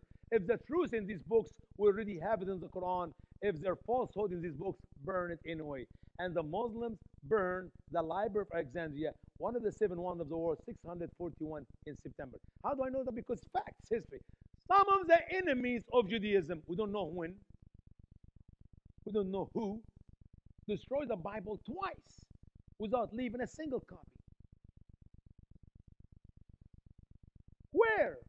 Which part of the Bible was destroyed? Are you talking about Genesis, Exodus, Leviticus, Deuteronomy, the writing of Isaiah, the writing of David, the writing of Jeremiah, the writing of Ezekiel, the writing of Matthew? I mean, we got sixty-six books. Of which part of these books were destroyed? Did they destroy everything? Okay, they destroy everything. In every country in the world, in all the language of planet Earth, nineteen forty-seven, great discovery, Dead Sea Scrolls. They were discovered by a shepherd Muslim boy, and they found, oh, thirty-eight of the books of the Old Testament, thirty-eight, the entire Old Testament except the book of Esther. And the Muslims, I got this big. We got the real Bible. We're going to compare it to the hogwash Bibles they have today. And guess what? one hundred percent perfect match. That goes to Jesus' days. That is six hundred years before Muhammad was a gleam in his father's eye. Perfect match what we have today. So who changed these copies to? So if you think Muhammad came and he came with the truth and he exposed the, the Christian falsehood and Jewish falsehood, that means, you know, uh, if you go to some of these old books we discovered today, you find, oh, Muhammad is right. Yes, indeed. No, I have one son, and that son drowned in the flood. Mm-hmm. Nope. Even that old manuscript said, Noah had three sons, and the same names we got in our Bible, Ham, Shem, and Japheth, three daughters-in-law, eight people got saved, not one hundred twenty-four or whatever number Muslim scholars come up with. And where Noah's Ark rested, oh, that old copy, nineteen forty-seven, which go back to Jesus' days, it was rested on one of the mountains of Ararat. That's in Turkey.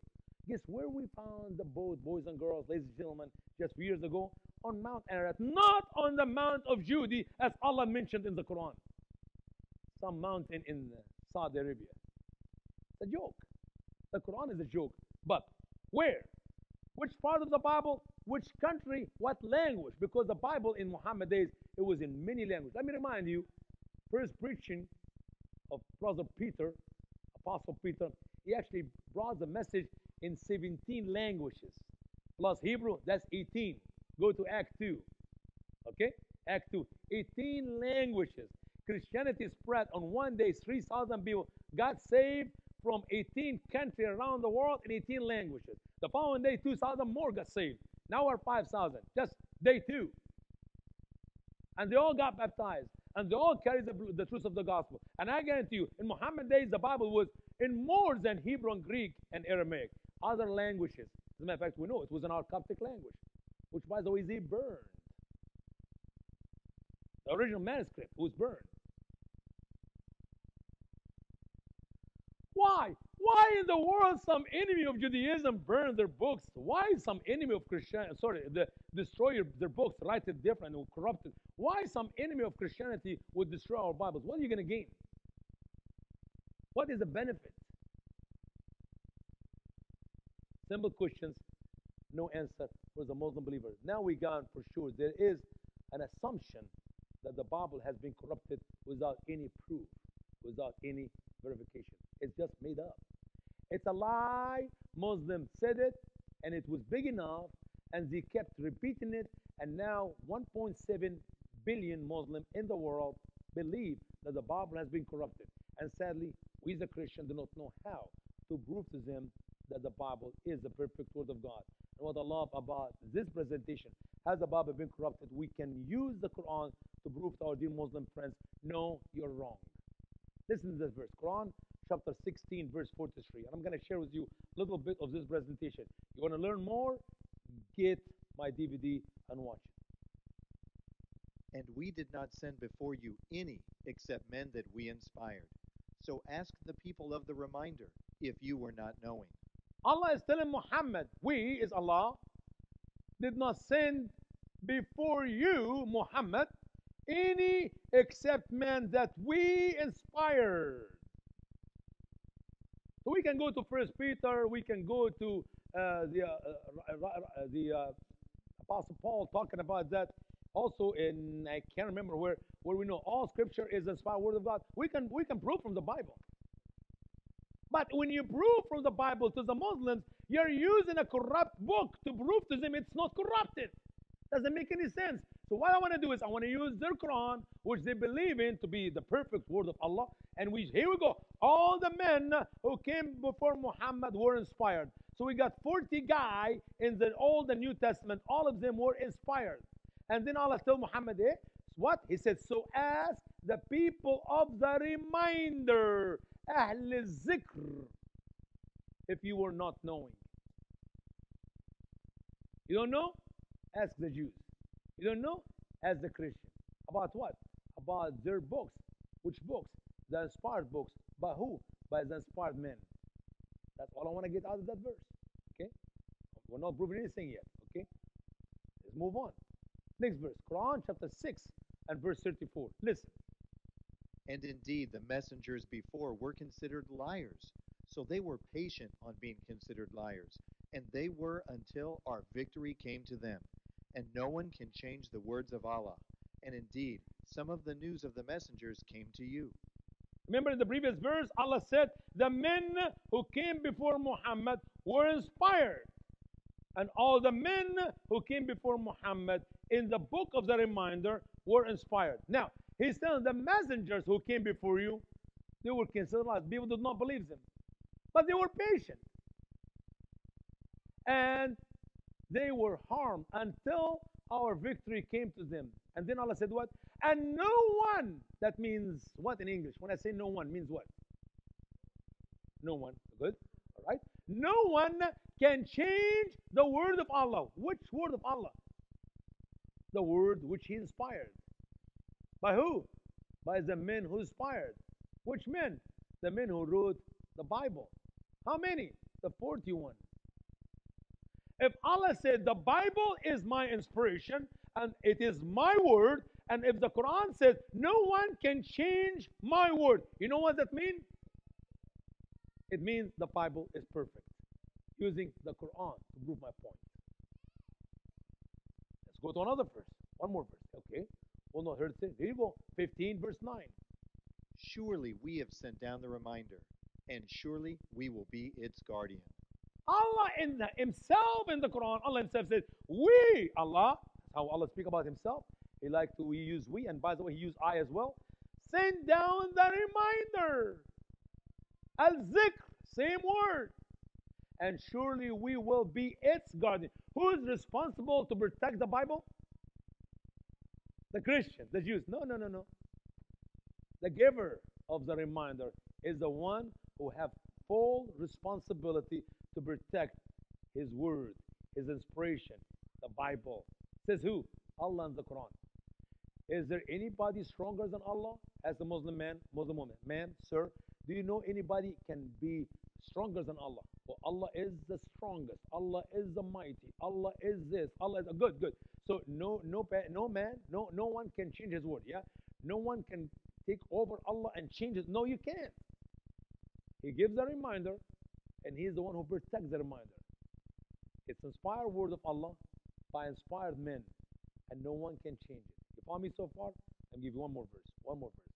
Here we go. ten ninety-four. So, if you were in doubt concerning what we have sent down to you, so ask those who are reading the book before you. Indeed, the truth came to you from your Lord. So do not be of the doubters. Allah is speaking to Muhammad. And He's telling Muhammad, Muhammad have a problem. He, many times he doubts he's a prophet. Many times he doubts that he's, in, he's insane. And he thought, he thought he's crazy. And he thought he's demon possessed. But see, Allah said, if you, Muhammad, doubting what we send down, the Quran, what do you do? Okay, so ask those Jews and Christians who are reading the book.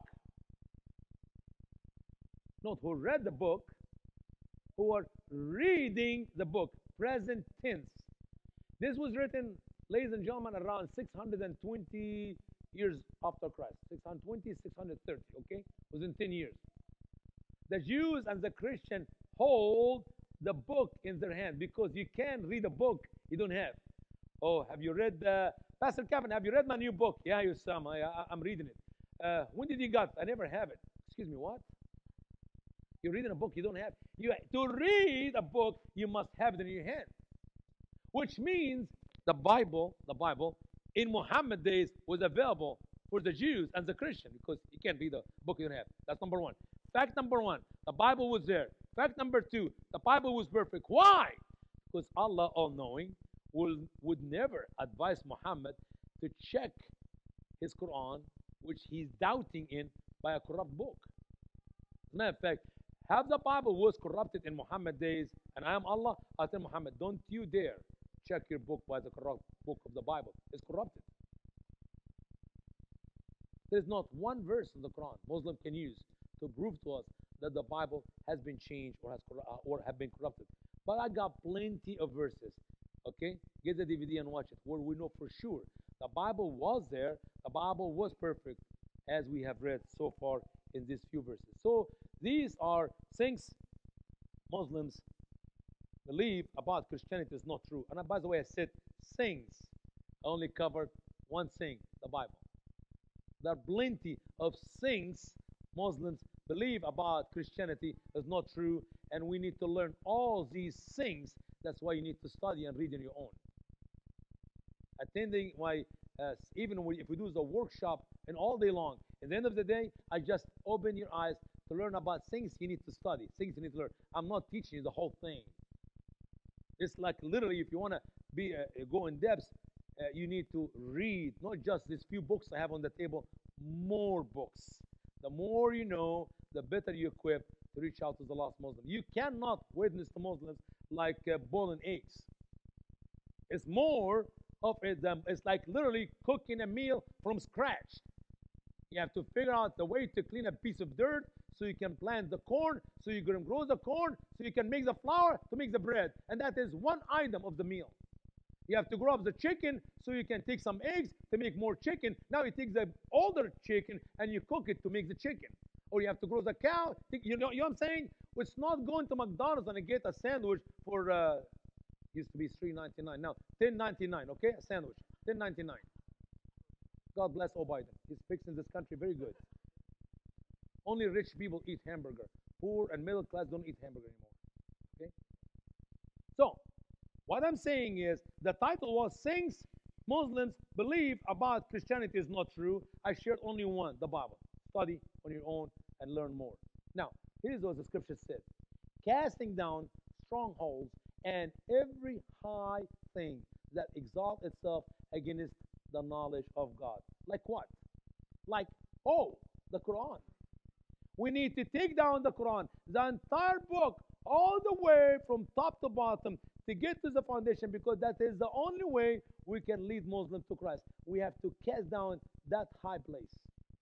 If you do not remove the Quran from the heart and the mind of the Muslim man, they will never accept anything you say about Christianity. We use the Quran first to prove to them that the Bible is perfect. That's without any doubt. You can go in depth in it. Now, we're going to use the Quran to destroy the Quran so we can get to the foundation to lead them to Christ. You have to get rid of all this stuff. Okay? So, let's move on to the next thing, which is things Muslims believe about Islam that are not true. Lots of things Muslims believe about Islam and are not true. And how we can know these things is just us studying the Quran, studying that big structure, one hundred fourteen chapter, to destroy it from within. But don't you dare start talking to Muslims about the falsehood of the Quran and the falsehood of Muhammad and the falsehood of Islam before you make sure they got the point that the Quran assured them that the Bible is perfect. Because otherwise you're going to do my first mistake, which is lead Muslims to atheism. Okay, like what? Here we go. Uh, first one, the Quran is the perfect word of Allah. That's very easy. If you just read the Quran, you find out it's not perfect. And you can use the Quran to prove to our dear Muslim friends that the Quran is not perfect. Uh, we have this presentation, Is the Quran Infallible? And in this presentation, I go two and a half hours, I believe, you can learn about geographical error of the Quran. Oh, botanical error of the Quran. Botanical, the study of plants. You see that in the Quran, for example, Allah said that the, the olive tree grow in the top of Mount Sinai. Have you been to Mount Sinai before? It's a granite, okay? You don't grow olive trees there, trust me. You don't grow any grass even. Just get a rock in your house and put some seed on top of it and water it every day. See how, how long it takes the seed to grow. It will not grow, okay? That's why. Granite and it's a burnt mountain. Anyway, so uh, historical errors of the Quran. I mean, the Quran is loaded with historical errors. A moral error of the Quran. Literally everything about morality in Islam is the opposite. As I said earlier, there is no sin in Islam because all sins are lawful. All sins are lawful. Uh, the theological error of the Quran, even not just the, the denial of the true Christian theology, but the teaching of the theology of Muhammad is all wrong. Legal, social errors, man on man, Lord help us. Scientific errors of the Quran. I have a uh, brand new study. Remember the guy who was here last time, and the Muslim guy, maybe he uh, contacted me. Later, that's why I asked uh, uh, Brother Kevin if he can. He still have his text message, and he still has them. He contacted me with a deceptive way. That's how Muslims are. He wanted to debate me so bad for a long time. I'm ignoring him because he's nothing. I will not debate a Muslim man who does not read and understand the Arabic language. It's like talking to a child. Grab this little boy here and debate him. You maybe you think you're crazy, or you think he's a scholar. But he's a baby. He does not know what I'm talking about. That's who this gentleman, Nadir, was. So he sent me a father by email. Please, Mister Doctor, help. Help me. My daughter is in love with a Muslim man, and I found out you online, and I really want you to help me. I said, sure, brother, we would love to help. I do this all the time. Would you please? How old is she? She's eighteen, okay? She live with you? No, no, no. She live, uh, she live on her own. Good, good. Would you please give her my number and ask her to call me? Or when you see her next time, just call my number, and I would love to miss or talk with her. Oh, who would do that? Another email. I'm trying to get her in touch with you, but she does not want. I don't know what to do. Help me. Well, how can I help you? Where are you? He said, I'm in Florida. I said, you know what? I'll come to Florida. Hopefully next time when I come to Florida, I can meet with you somewhere, and we can meet with you, doctor. No, no, no. Help me. What do you want me to do? Can you at least debate some of these Muslim liars who are lying to her by their deception? Oh, I'd love to do that. That's a good idea. Who do you want me to debate? Is there some Muslim organization and they're doing blah, blah, blah? Okay, okay, okay. I would, I would debate. For you, man, I'll debate them. So we choose the topic of the stages of the growth of a baby inside the mother, the embryology, how they grow, and how Allah, how Allah told Muhammad fourteen hundred years ago about these five stages. And that is one of the great evidence which Muslims are using today to lead our college kids, college kids, not stupid high school, college kids to Islam. So they're American becoming Muslim because they learn and they find the miracle of Allah in the Quran. How did Muhammad know these things fourteen hundred years ago? And the Muslims, deceiver, used a man by the name Professor Keith Moore. He's a Canadian. And he went in a big conference with all doctors from the Muslim world in Saudi Arabia, and he taught them that Muhammad is a prophet because there is no way under the blue sky Muhammad could know this information, which we are just discovering today.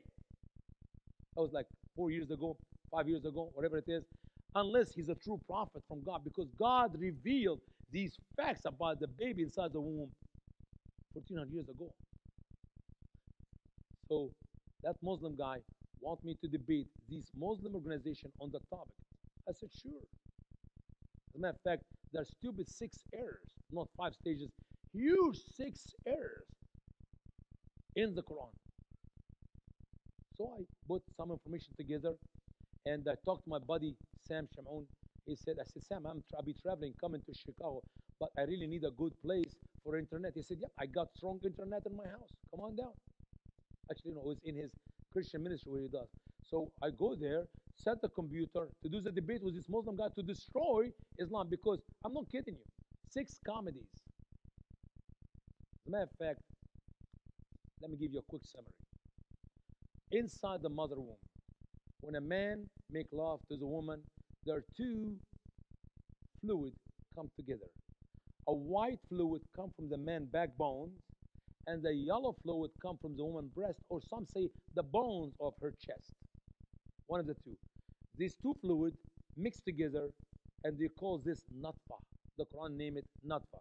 These two liquids go inside the mother womb in a secure place for a whole forty days without any change. forty days later, they change to a congeal blood. So eighty days, baby inside the mother womb. There's no baby. It's just congeal blood. And the congeal blood, another forty days, one hundred twenty days, turn to a piece of flesh. Follow me so far? So one hundred twenty day thing inside the mother womb is a piece of meat. And then the angel of Allah will go inside the womb with a scroll and a pen. And he will write in it as he asks Allah the question. Will it be a boy or a girl? A girl. What? A girl. I got you. A girl. Will it be happy? Will she be happy or miserable? Miserable. Sure. Miserable. And, and all these things. And then after all this is done, the angel will breathe the spirit in that piece of flesh. They call it in Arabic madgha. And then Allah would change it to bones, and the bones he covered with meat and flesh, and the meat and flesh covered with skin, and then it become a new creature. In Islam, you can abort a baby up to one hundred twenty days, because up to one hundred twenty days, there is no spirit in that piece of flesh. After one hundred twenty days, you cannot, you cannot abort the baby, because now it's a human.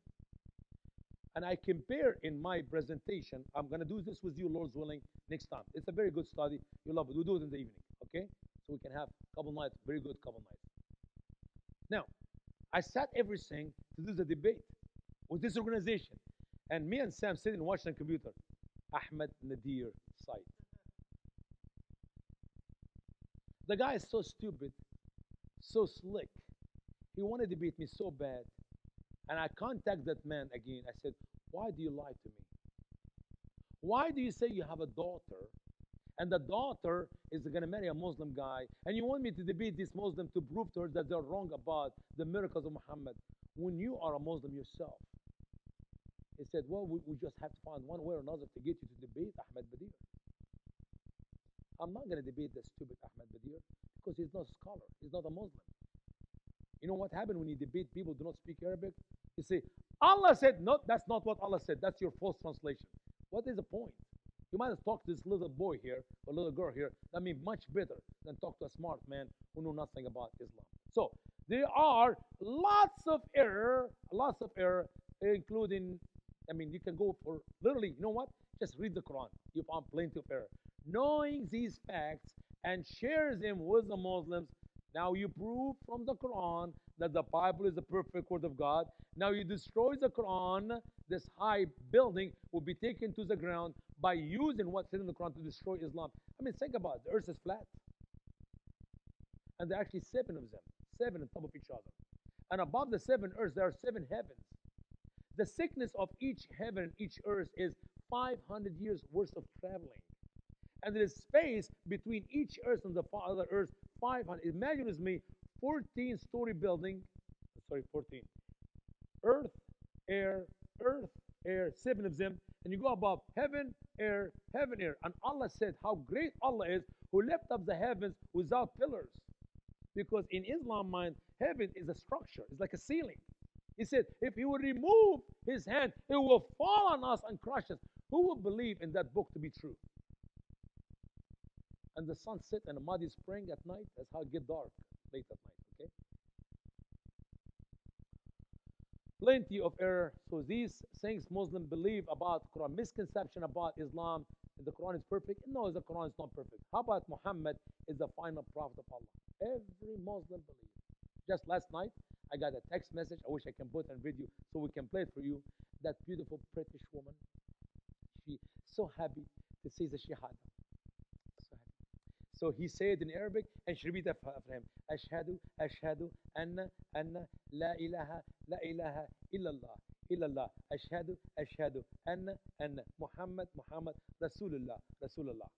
In English, believe it or not, that idiot who speaks the words in Arabic and she repeats after him does not know the Arabic because he gave her completely different words than that which she said in Arabic. Completely. It's a funny. It is the most comedy. Because he himself does not know what the Shahada said, and he's saying some complete different word. But the normal Shahada, it is, I bear witness there is no God except Allah, and I bear witness that Muhammad is the messenger of Allah. And if you believe that Muhammad is the prophet of Allah, he's the messenger of Allah, you're a Muslim. Can we use the Quran to destroy that claim? Yes, indeed. Yes, indeed, we can.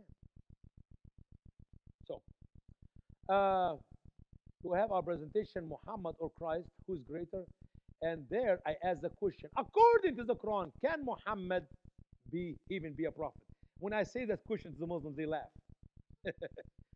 the Quran, sure, the Quran says Muhammad the prophet. What do you think? Are you out of your mind?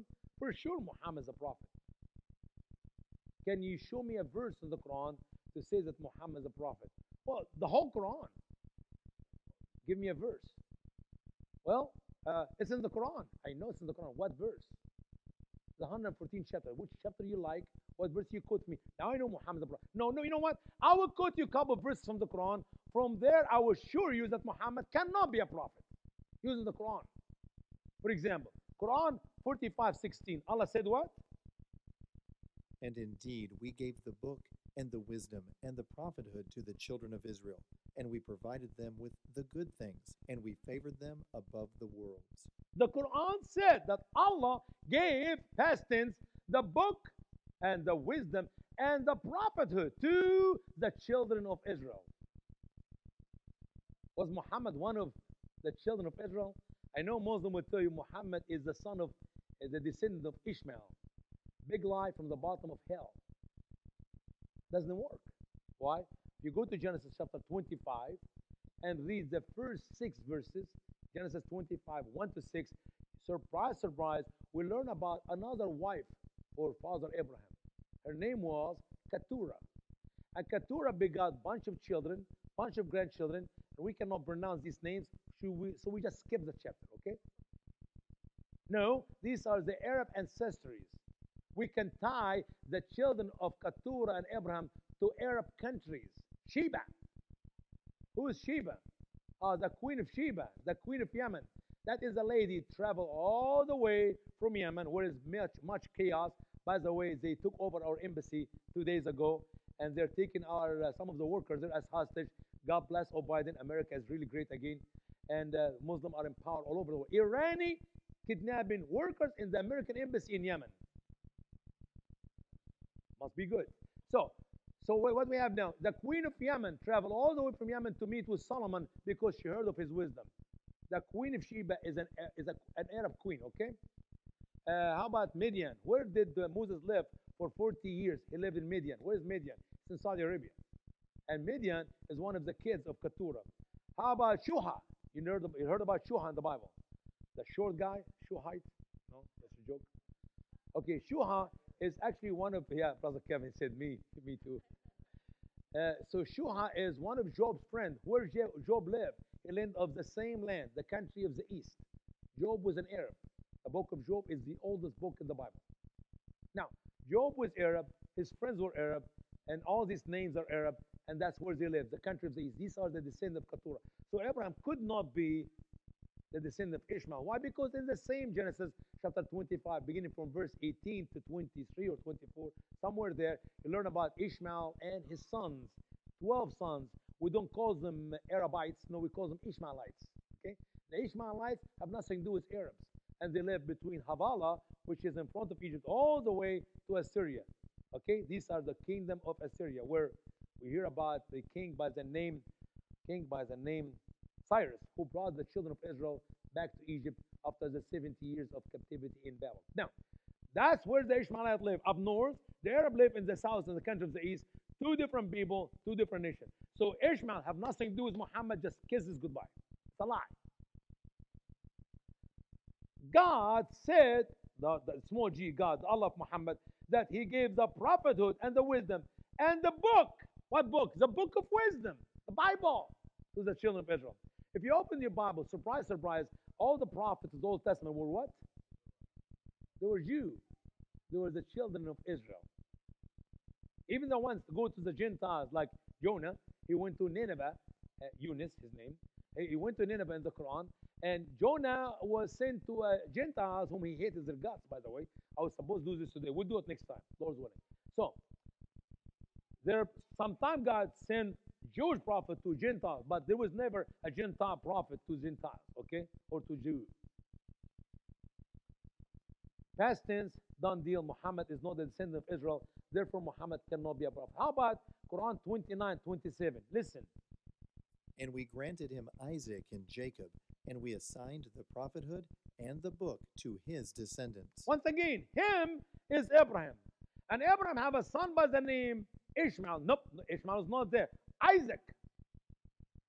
Why Muhammad did not say, and we granted him Ishmael and Isaac? After all, Ishmael is the oldest. He's the prophet where all the Muhammadans will come from. No, no, no, no. We gave Abraham Isaac, and we gave Isaac Jacob, and we assigned, past tense, assigned the prophethood and the book to his descendants. Muhammad have no part of prophethood. Period. But Muslims believe Muhammad is a prophet, and he's the final prophet. Well, as the Muslims, once again, as we said in the Sunday school hour, what is a prophet? What is a prophet? Oh, a prophet is a messenger. No, no, no, no. There are two different things. Prophet is not a messenger. A messenger is not a prophet. A prophet, according to the Bible, is the man or the woman who give a prophecy. What is a prophecy? That tells the future. Here is what's coming. Number one. Number two, this prophecy must be fulfilled, or you're not a prophet. And if you have a prophecy and your prophecy is fulfilled, that's for sure you're a prophet from God. No, because even false prophets prophesy and their prophecy is fulfilled. The most important test is test number three, that you must lead the people to worship the God of the Bible. What is Muhammad prophecy? No prophecy. Nothing was fulfilled. And he led the billions of Muslims to worship Satan. Muhammad cannot be a prophet, period. Can I take five more minutes, ten more minutes? If I'm going to start speaking and start leaving, we might as well leave now. Just give me ten more minutes. We'll cover one more point to make it easy tonight. I was going to speak tonight from six to eleven. I want to finish around ten thirty, okay? So give me ten minutes now. Save you half hour tonight. Here we go. Islam is the religion of love and peace. Ladies and gentlemen, ask any American, ask any European, ask any Australian, ask any Canadian who became a Muslim. He or she will tell you, Islam is love, Islam is peace. That's the reason number one. Why Muslims? Remember the guy I talked to you, the engineer? thirty-two, thirty-three, engineer. I got another guy, he's a lawyer. I'm not kidding you. A lawyer in Orlando, Florida. And these two people I met, around, by the way, I meet them all over the country. And that lawyer is a smart lawyer. It's not, you know, you may think a lawyer is a lawyer because his daddy make him rich and he went to school. No, no, that lawyer is a very smart lawyer. He won big cases. I've been in his house twice. As a matter of fact, if you get volume two of my oldest book, Exposing the Truth About the Quran, The Revelation of Error, you'll hear my testimony being in his house at the beginning, in the intro. You have a home worth maybe two and a half, three million dollars. If you own a house, three million dollars, and you're a lawyer, you must be uh, inherited a rich daddy, his daddy's still alive, or you must be a smart lawyer, okay? He's a smart lawyer. And in his house, I met with him, and he grabbed me that Quran. And I looked at the Quran he had, and I'm not kidding you. It is big as this one here. And I said, I, no, I'm, I'm asking about if you can share with me your Quran, the one you and your wife are reading. He said, yeah, that's it. That's the Quran? He said, yeah. I said, no, no, no. I need the Quran, the, the Quran which Muhammad claimed to receive fourteen hundred years ago, the, the big book, the Quran. He said, that is the Quran. Our teacher who led us to Islam, me and my wife, told us this is the Quran, all that we need. I said, okay, can you please read for me Quran chapter sixty-eight, verse twenty-seven? And he looked, he said, there's only five chapters. I said, that's not the Quran. He insists it is the Quran, even though the book he have in hand does only have five chapters, and the Quran have one hundred fourteen. I said, that is a book about Islam. That's not the Quran. How in the world a man who is a lawyer stand up before jury and judges and win cases so successful, leave Christianity, become a Muslim, believing that he's reading the Quran and the book he have in his hand have nothing to do with the Quran? Help me out, America. Help me out. If this is the smart, educated lawyers and doctors and engineers, what do you leave to the rest of the normal people like you and I who maybe have high school or some degree in some college? Not, not smart ones. And according to the book he have in his hand, it says, Islam means peace. Islam is a loving, peaceful religion. We love the Jews, we love the Christians, we love gay, we love lesbian, we love dogs, we love everything. He adopted two children from Africa. He had dogs in his house. I said, do you know that according to Islam, you cannot adopt a baby because that's forbidden? You cannot have a dog in your house. He said, no, the God creature. The dog is God creature. He loved dogs. His wife loved dogs. You think back he liked dogs? Oh, go see that man's wife. She worshipped her dogs more than Allah, maybe. Okay? But he adopts children. It's forbidden in Islam. Because according to the book he had in his hand, which he assumed to be the word of Allah in the Quran, that is what they teach him. Islam is a religion of love and peace. All right, let's open the Quran and see how loving and how peaceful Islam is. Quickly, here we go. O you prophet, provoke the believers to engage in war.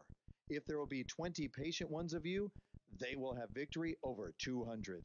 Notice now, war is the opposite of peace. You understand that? When you go to war, you don't have peace. How many verses do we have in the Quran where Allah commands the Muslim believers, those who believe, the believers, to engage in war? seventy-nine. seventy-nine verses in the Quran. Trust me, if you download my ebook and look for the word war, you go to the search, there's a, uh, I, I click on it, you know, and you put W A R, seventy-nine verses.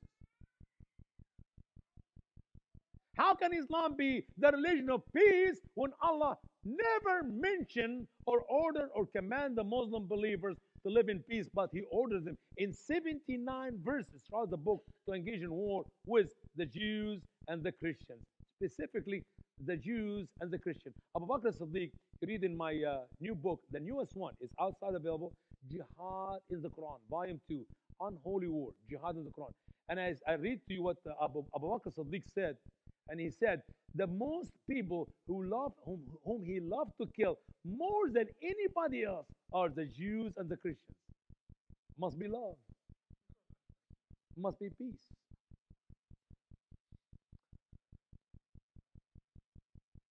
So, when you meet those who became infidels, so strike the necks until you have made a great slaughter among them. met with this lady, a doctor's wife. Little boy is running in the Walmart, and she speaks to him in Arabic. I said, whoa, what a golden opportunity. Hey, buddy, in Arabic. كيفك حبيبي انت عامل ايه فين ماما دي ماما how are you my beloved how are you doing where is your mama that's your mama where is your dad in Arabic the boy does not even speak yet he's like two three years old he just you know running little boy running like this boy here and I thought what a greater way to talk to him in Arabic so I can talk to his parents and here is his mama and here's his dad and he's a dentist so I shook their hand and uh, I'm glad to see you guys where you live you live in town near us maybe a good hour from our home in Missouri and uh, And uh, it was real good talk with her. And then he was busy with the boy. I said, well, let me talk to her anyway. So I'm talking to her about the, uh, I said, uh, are you still Muslim? She said, yes, of course. Yes, of course. I thought, yeah, maybe I thought he became a Christian. She's a little bit moderate. She does not have the hijab over her head. And, uh, and I started talking with her. I said, well, uh, maybe it's time for you to read the Quran. Excuse me, what? I said, study the Quran so you know for sure that Islam is what you believe because if it is not in the Quran, it's not Islam. Uh, I mean, think about it. You're not wearing the hijab. You're not living your Quran. To be a good Muslim, you don't talk to a stranger like me. I'm a stranger. And by the way, I'm an infidel stranger, okay? So you're not black in Islam. In, in a nice way. I'm not, I was not rude to her. But in a nice way, I said, I, I, I, I enjoy talking with you, but that's not Islamic because you're not supposed to. And your husband let you talk with you. That's uh-uh. That's a no-no. But she said, oh, I believe in the Quran. I believe in Islam. I said, so you believe Islam is a loving and a peaceful religion. That's how I talk. I got the boldness I can. Maybe you started a little bit different. But I said, so we're, she, absolutely. I said, where in the Quran we can find a verse teach love or peace? You cannot do that unless you read the Quran, unless you read it more, more than once. So when you talk about it, you're not propagandists. You studied the Quran, and you know there is no law or peace in the Quran. I said, yes, yes, indeed. And we talked for like five minutes. And I quoted that verse to her in the Arabic language.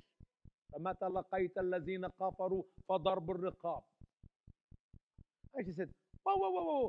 You misunderstand that verse. I said, what? She said, do you think Allah said when you meet the infidels, you, you cut their head off? I said, yeah, that's what Allah said. No, no, no, that's not what Allah meant. That's not what Allah meant. Help me out. What did Allah meant by that verse? No, no, not like bringing people cut their head. No, no, no, no, no, no. That's not what we believe at all. That's not what Allah's meant. So what did Allah mean by that verse? I said, well, let me give you three options. Hug them around the neck, kiss them on the neck, separate the neck from the head by cutting it off. Which one do you like to have? She has no answer. No, no, no, that's not what Allah said. That's not what Allah meant. You know, break my heart to see a woman in her thirties married to a doctor man in America and meet them at Walmart and they have no idea what Allah meant by that verse. Can anybody give me another interpretation besides the word beheading? Right now. Anybody? Can you just make up, make up an interpretation, if you can convince me, okay? Make up. So when you meet those who became infidels, strike their necks until you have made a great slaughter among them. What does that mean? Islam is love. Islam is peace. My friends, lots of Muslims believe in America and around the world that Islam is a loving, peaceful religion. And Muslims only engage in war in defensive war. If somebody attacks them, that's exactly what they teach. That's exactly what they teach in our public schools for your children and your grandchildren. The new generation in America is going to grow up to believe the lies of the Muslims. That's why you're going to see many of the Americans convert to Islam. And sadly, many of them are going to be your congressmen and your senator and your mayor and your governor. That's how this country will be destroyed from within. Islam will play a huge role in the end of our time. I'm not going to play one more verse. Will I play another verse? Yeah. So do not be weak and do not call for peace when you have the upper hand. That is the only verse in the Quran where I read the word peace in it. I'm not kidding you. Here it is. P E A C E. It's peace. But Allah said, do not, do not be weak and do not call for peace when you have the upper hand. The question is, Are Muslims peaceful today? The question is, is Islam a peaceful religion? Because trust me, in America today, you can have a good Muslim neighbor better than a Baptist minister.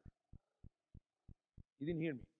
Right now in America, I promise you, you can have a good Muslim neighbor better than a Baptist minister. I've been in some Baptist ministers' homes. And I hate to say that. I've been doing that for twenty years, guys. I stayed in many pastors' homes. I don't like to go to hotels. I say, find me an older people in your church. I need a couch or a chair. I'll sleep in it. I'll be happy. I don't like to go to hotels.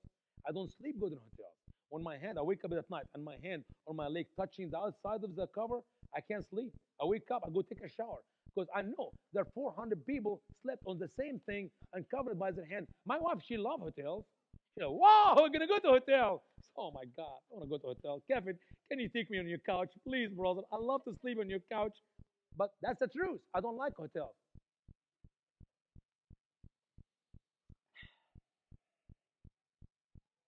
To make the long story short, Islam is not a loving religion.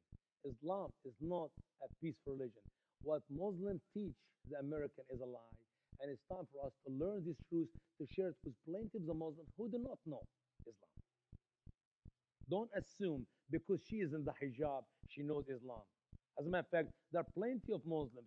The moment they got to learn Islam, they leave Islam. Sadly, there are plenty of them are becoming atheists on their own.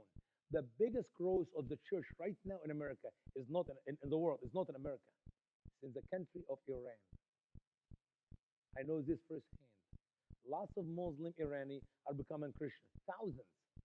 Sadly, hundreds of thousands of Muslim Iranians are becoming atheists because they figured out Islam and they left Islam without knowing the truth of the gospel and the truth of Christianity. That's why we need to learn about that. Here is a verse about love.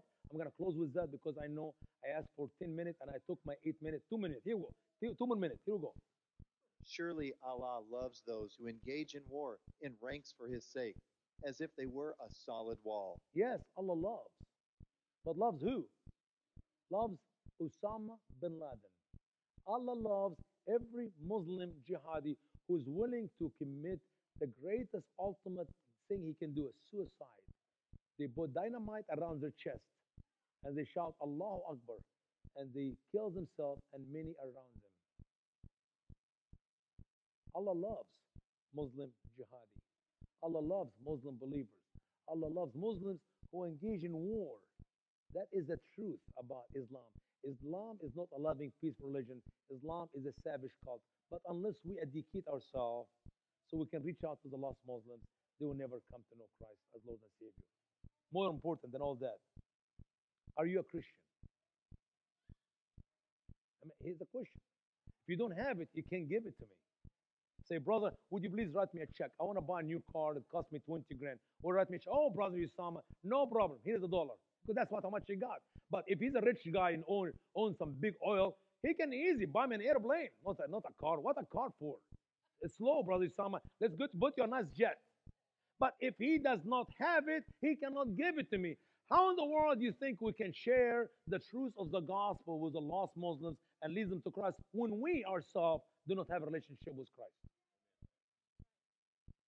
As I always say, I don't have fancy, uh, big invitation, but it's very simple.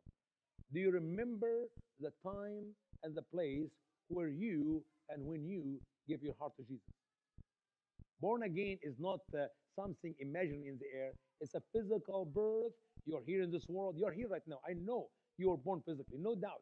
It will not give me even a second thought that each and every one of you are born first, born in the flesh. The second, which more important birth, is a spiritual birth. Are you a born-again Christian? I'm not asking, are you a Baptist?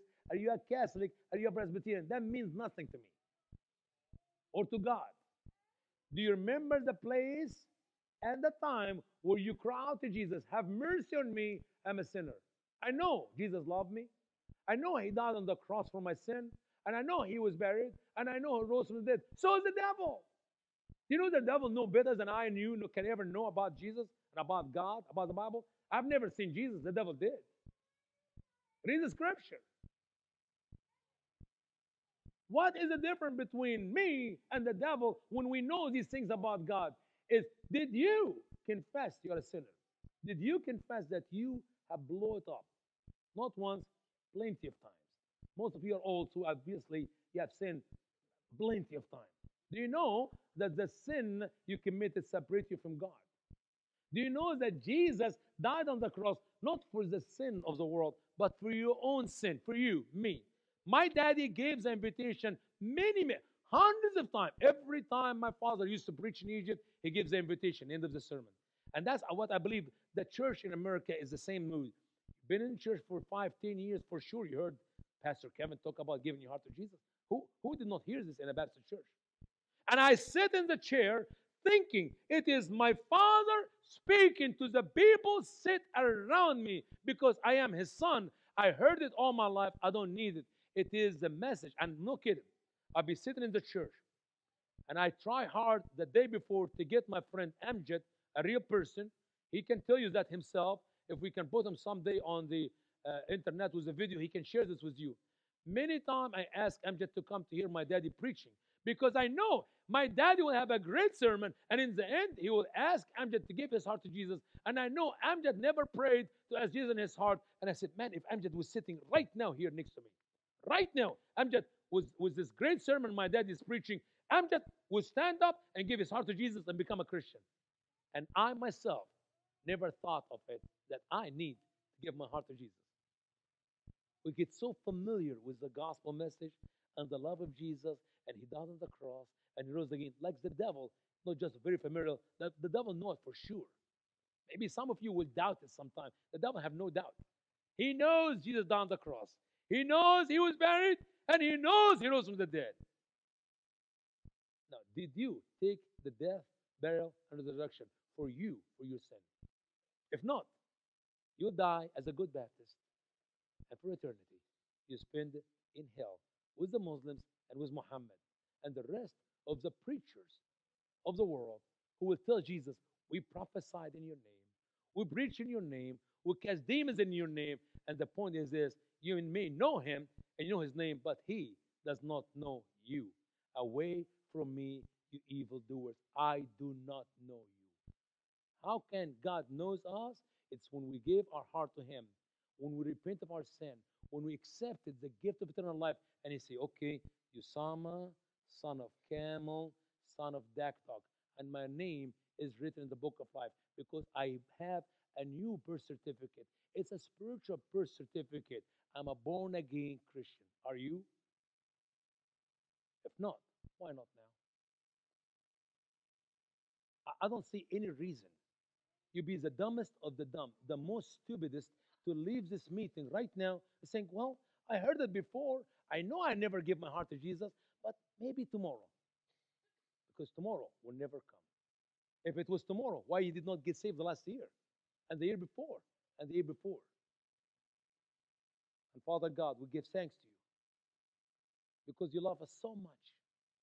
While we're committing sin, while we're living in sin, you send your son, Jesus Christ, to die on the cross of shame and sorrow.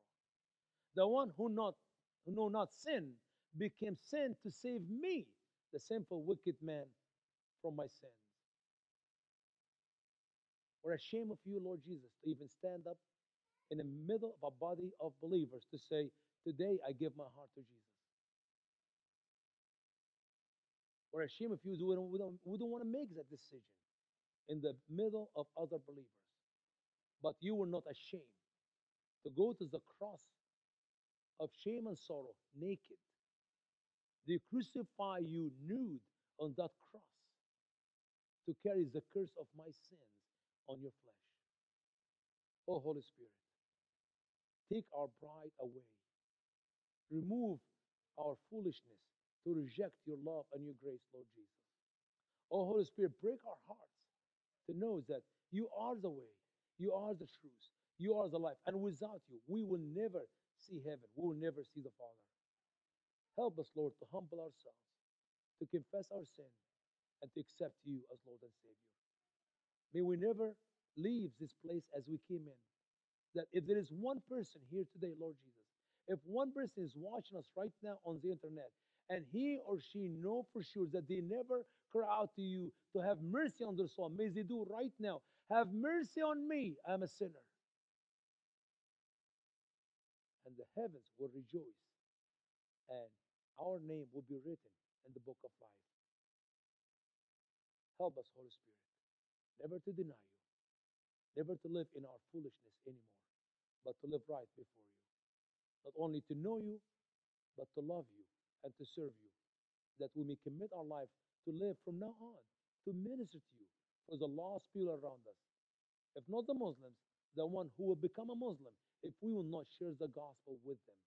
Help us to get busy, to work in your kingdom, to obey your command, and to make disciples of all nations. We love you and we praise you. It's in Christ's holy name we pray.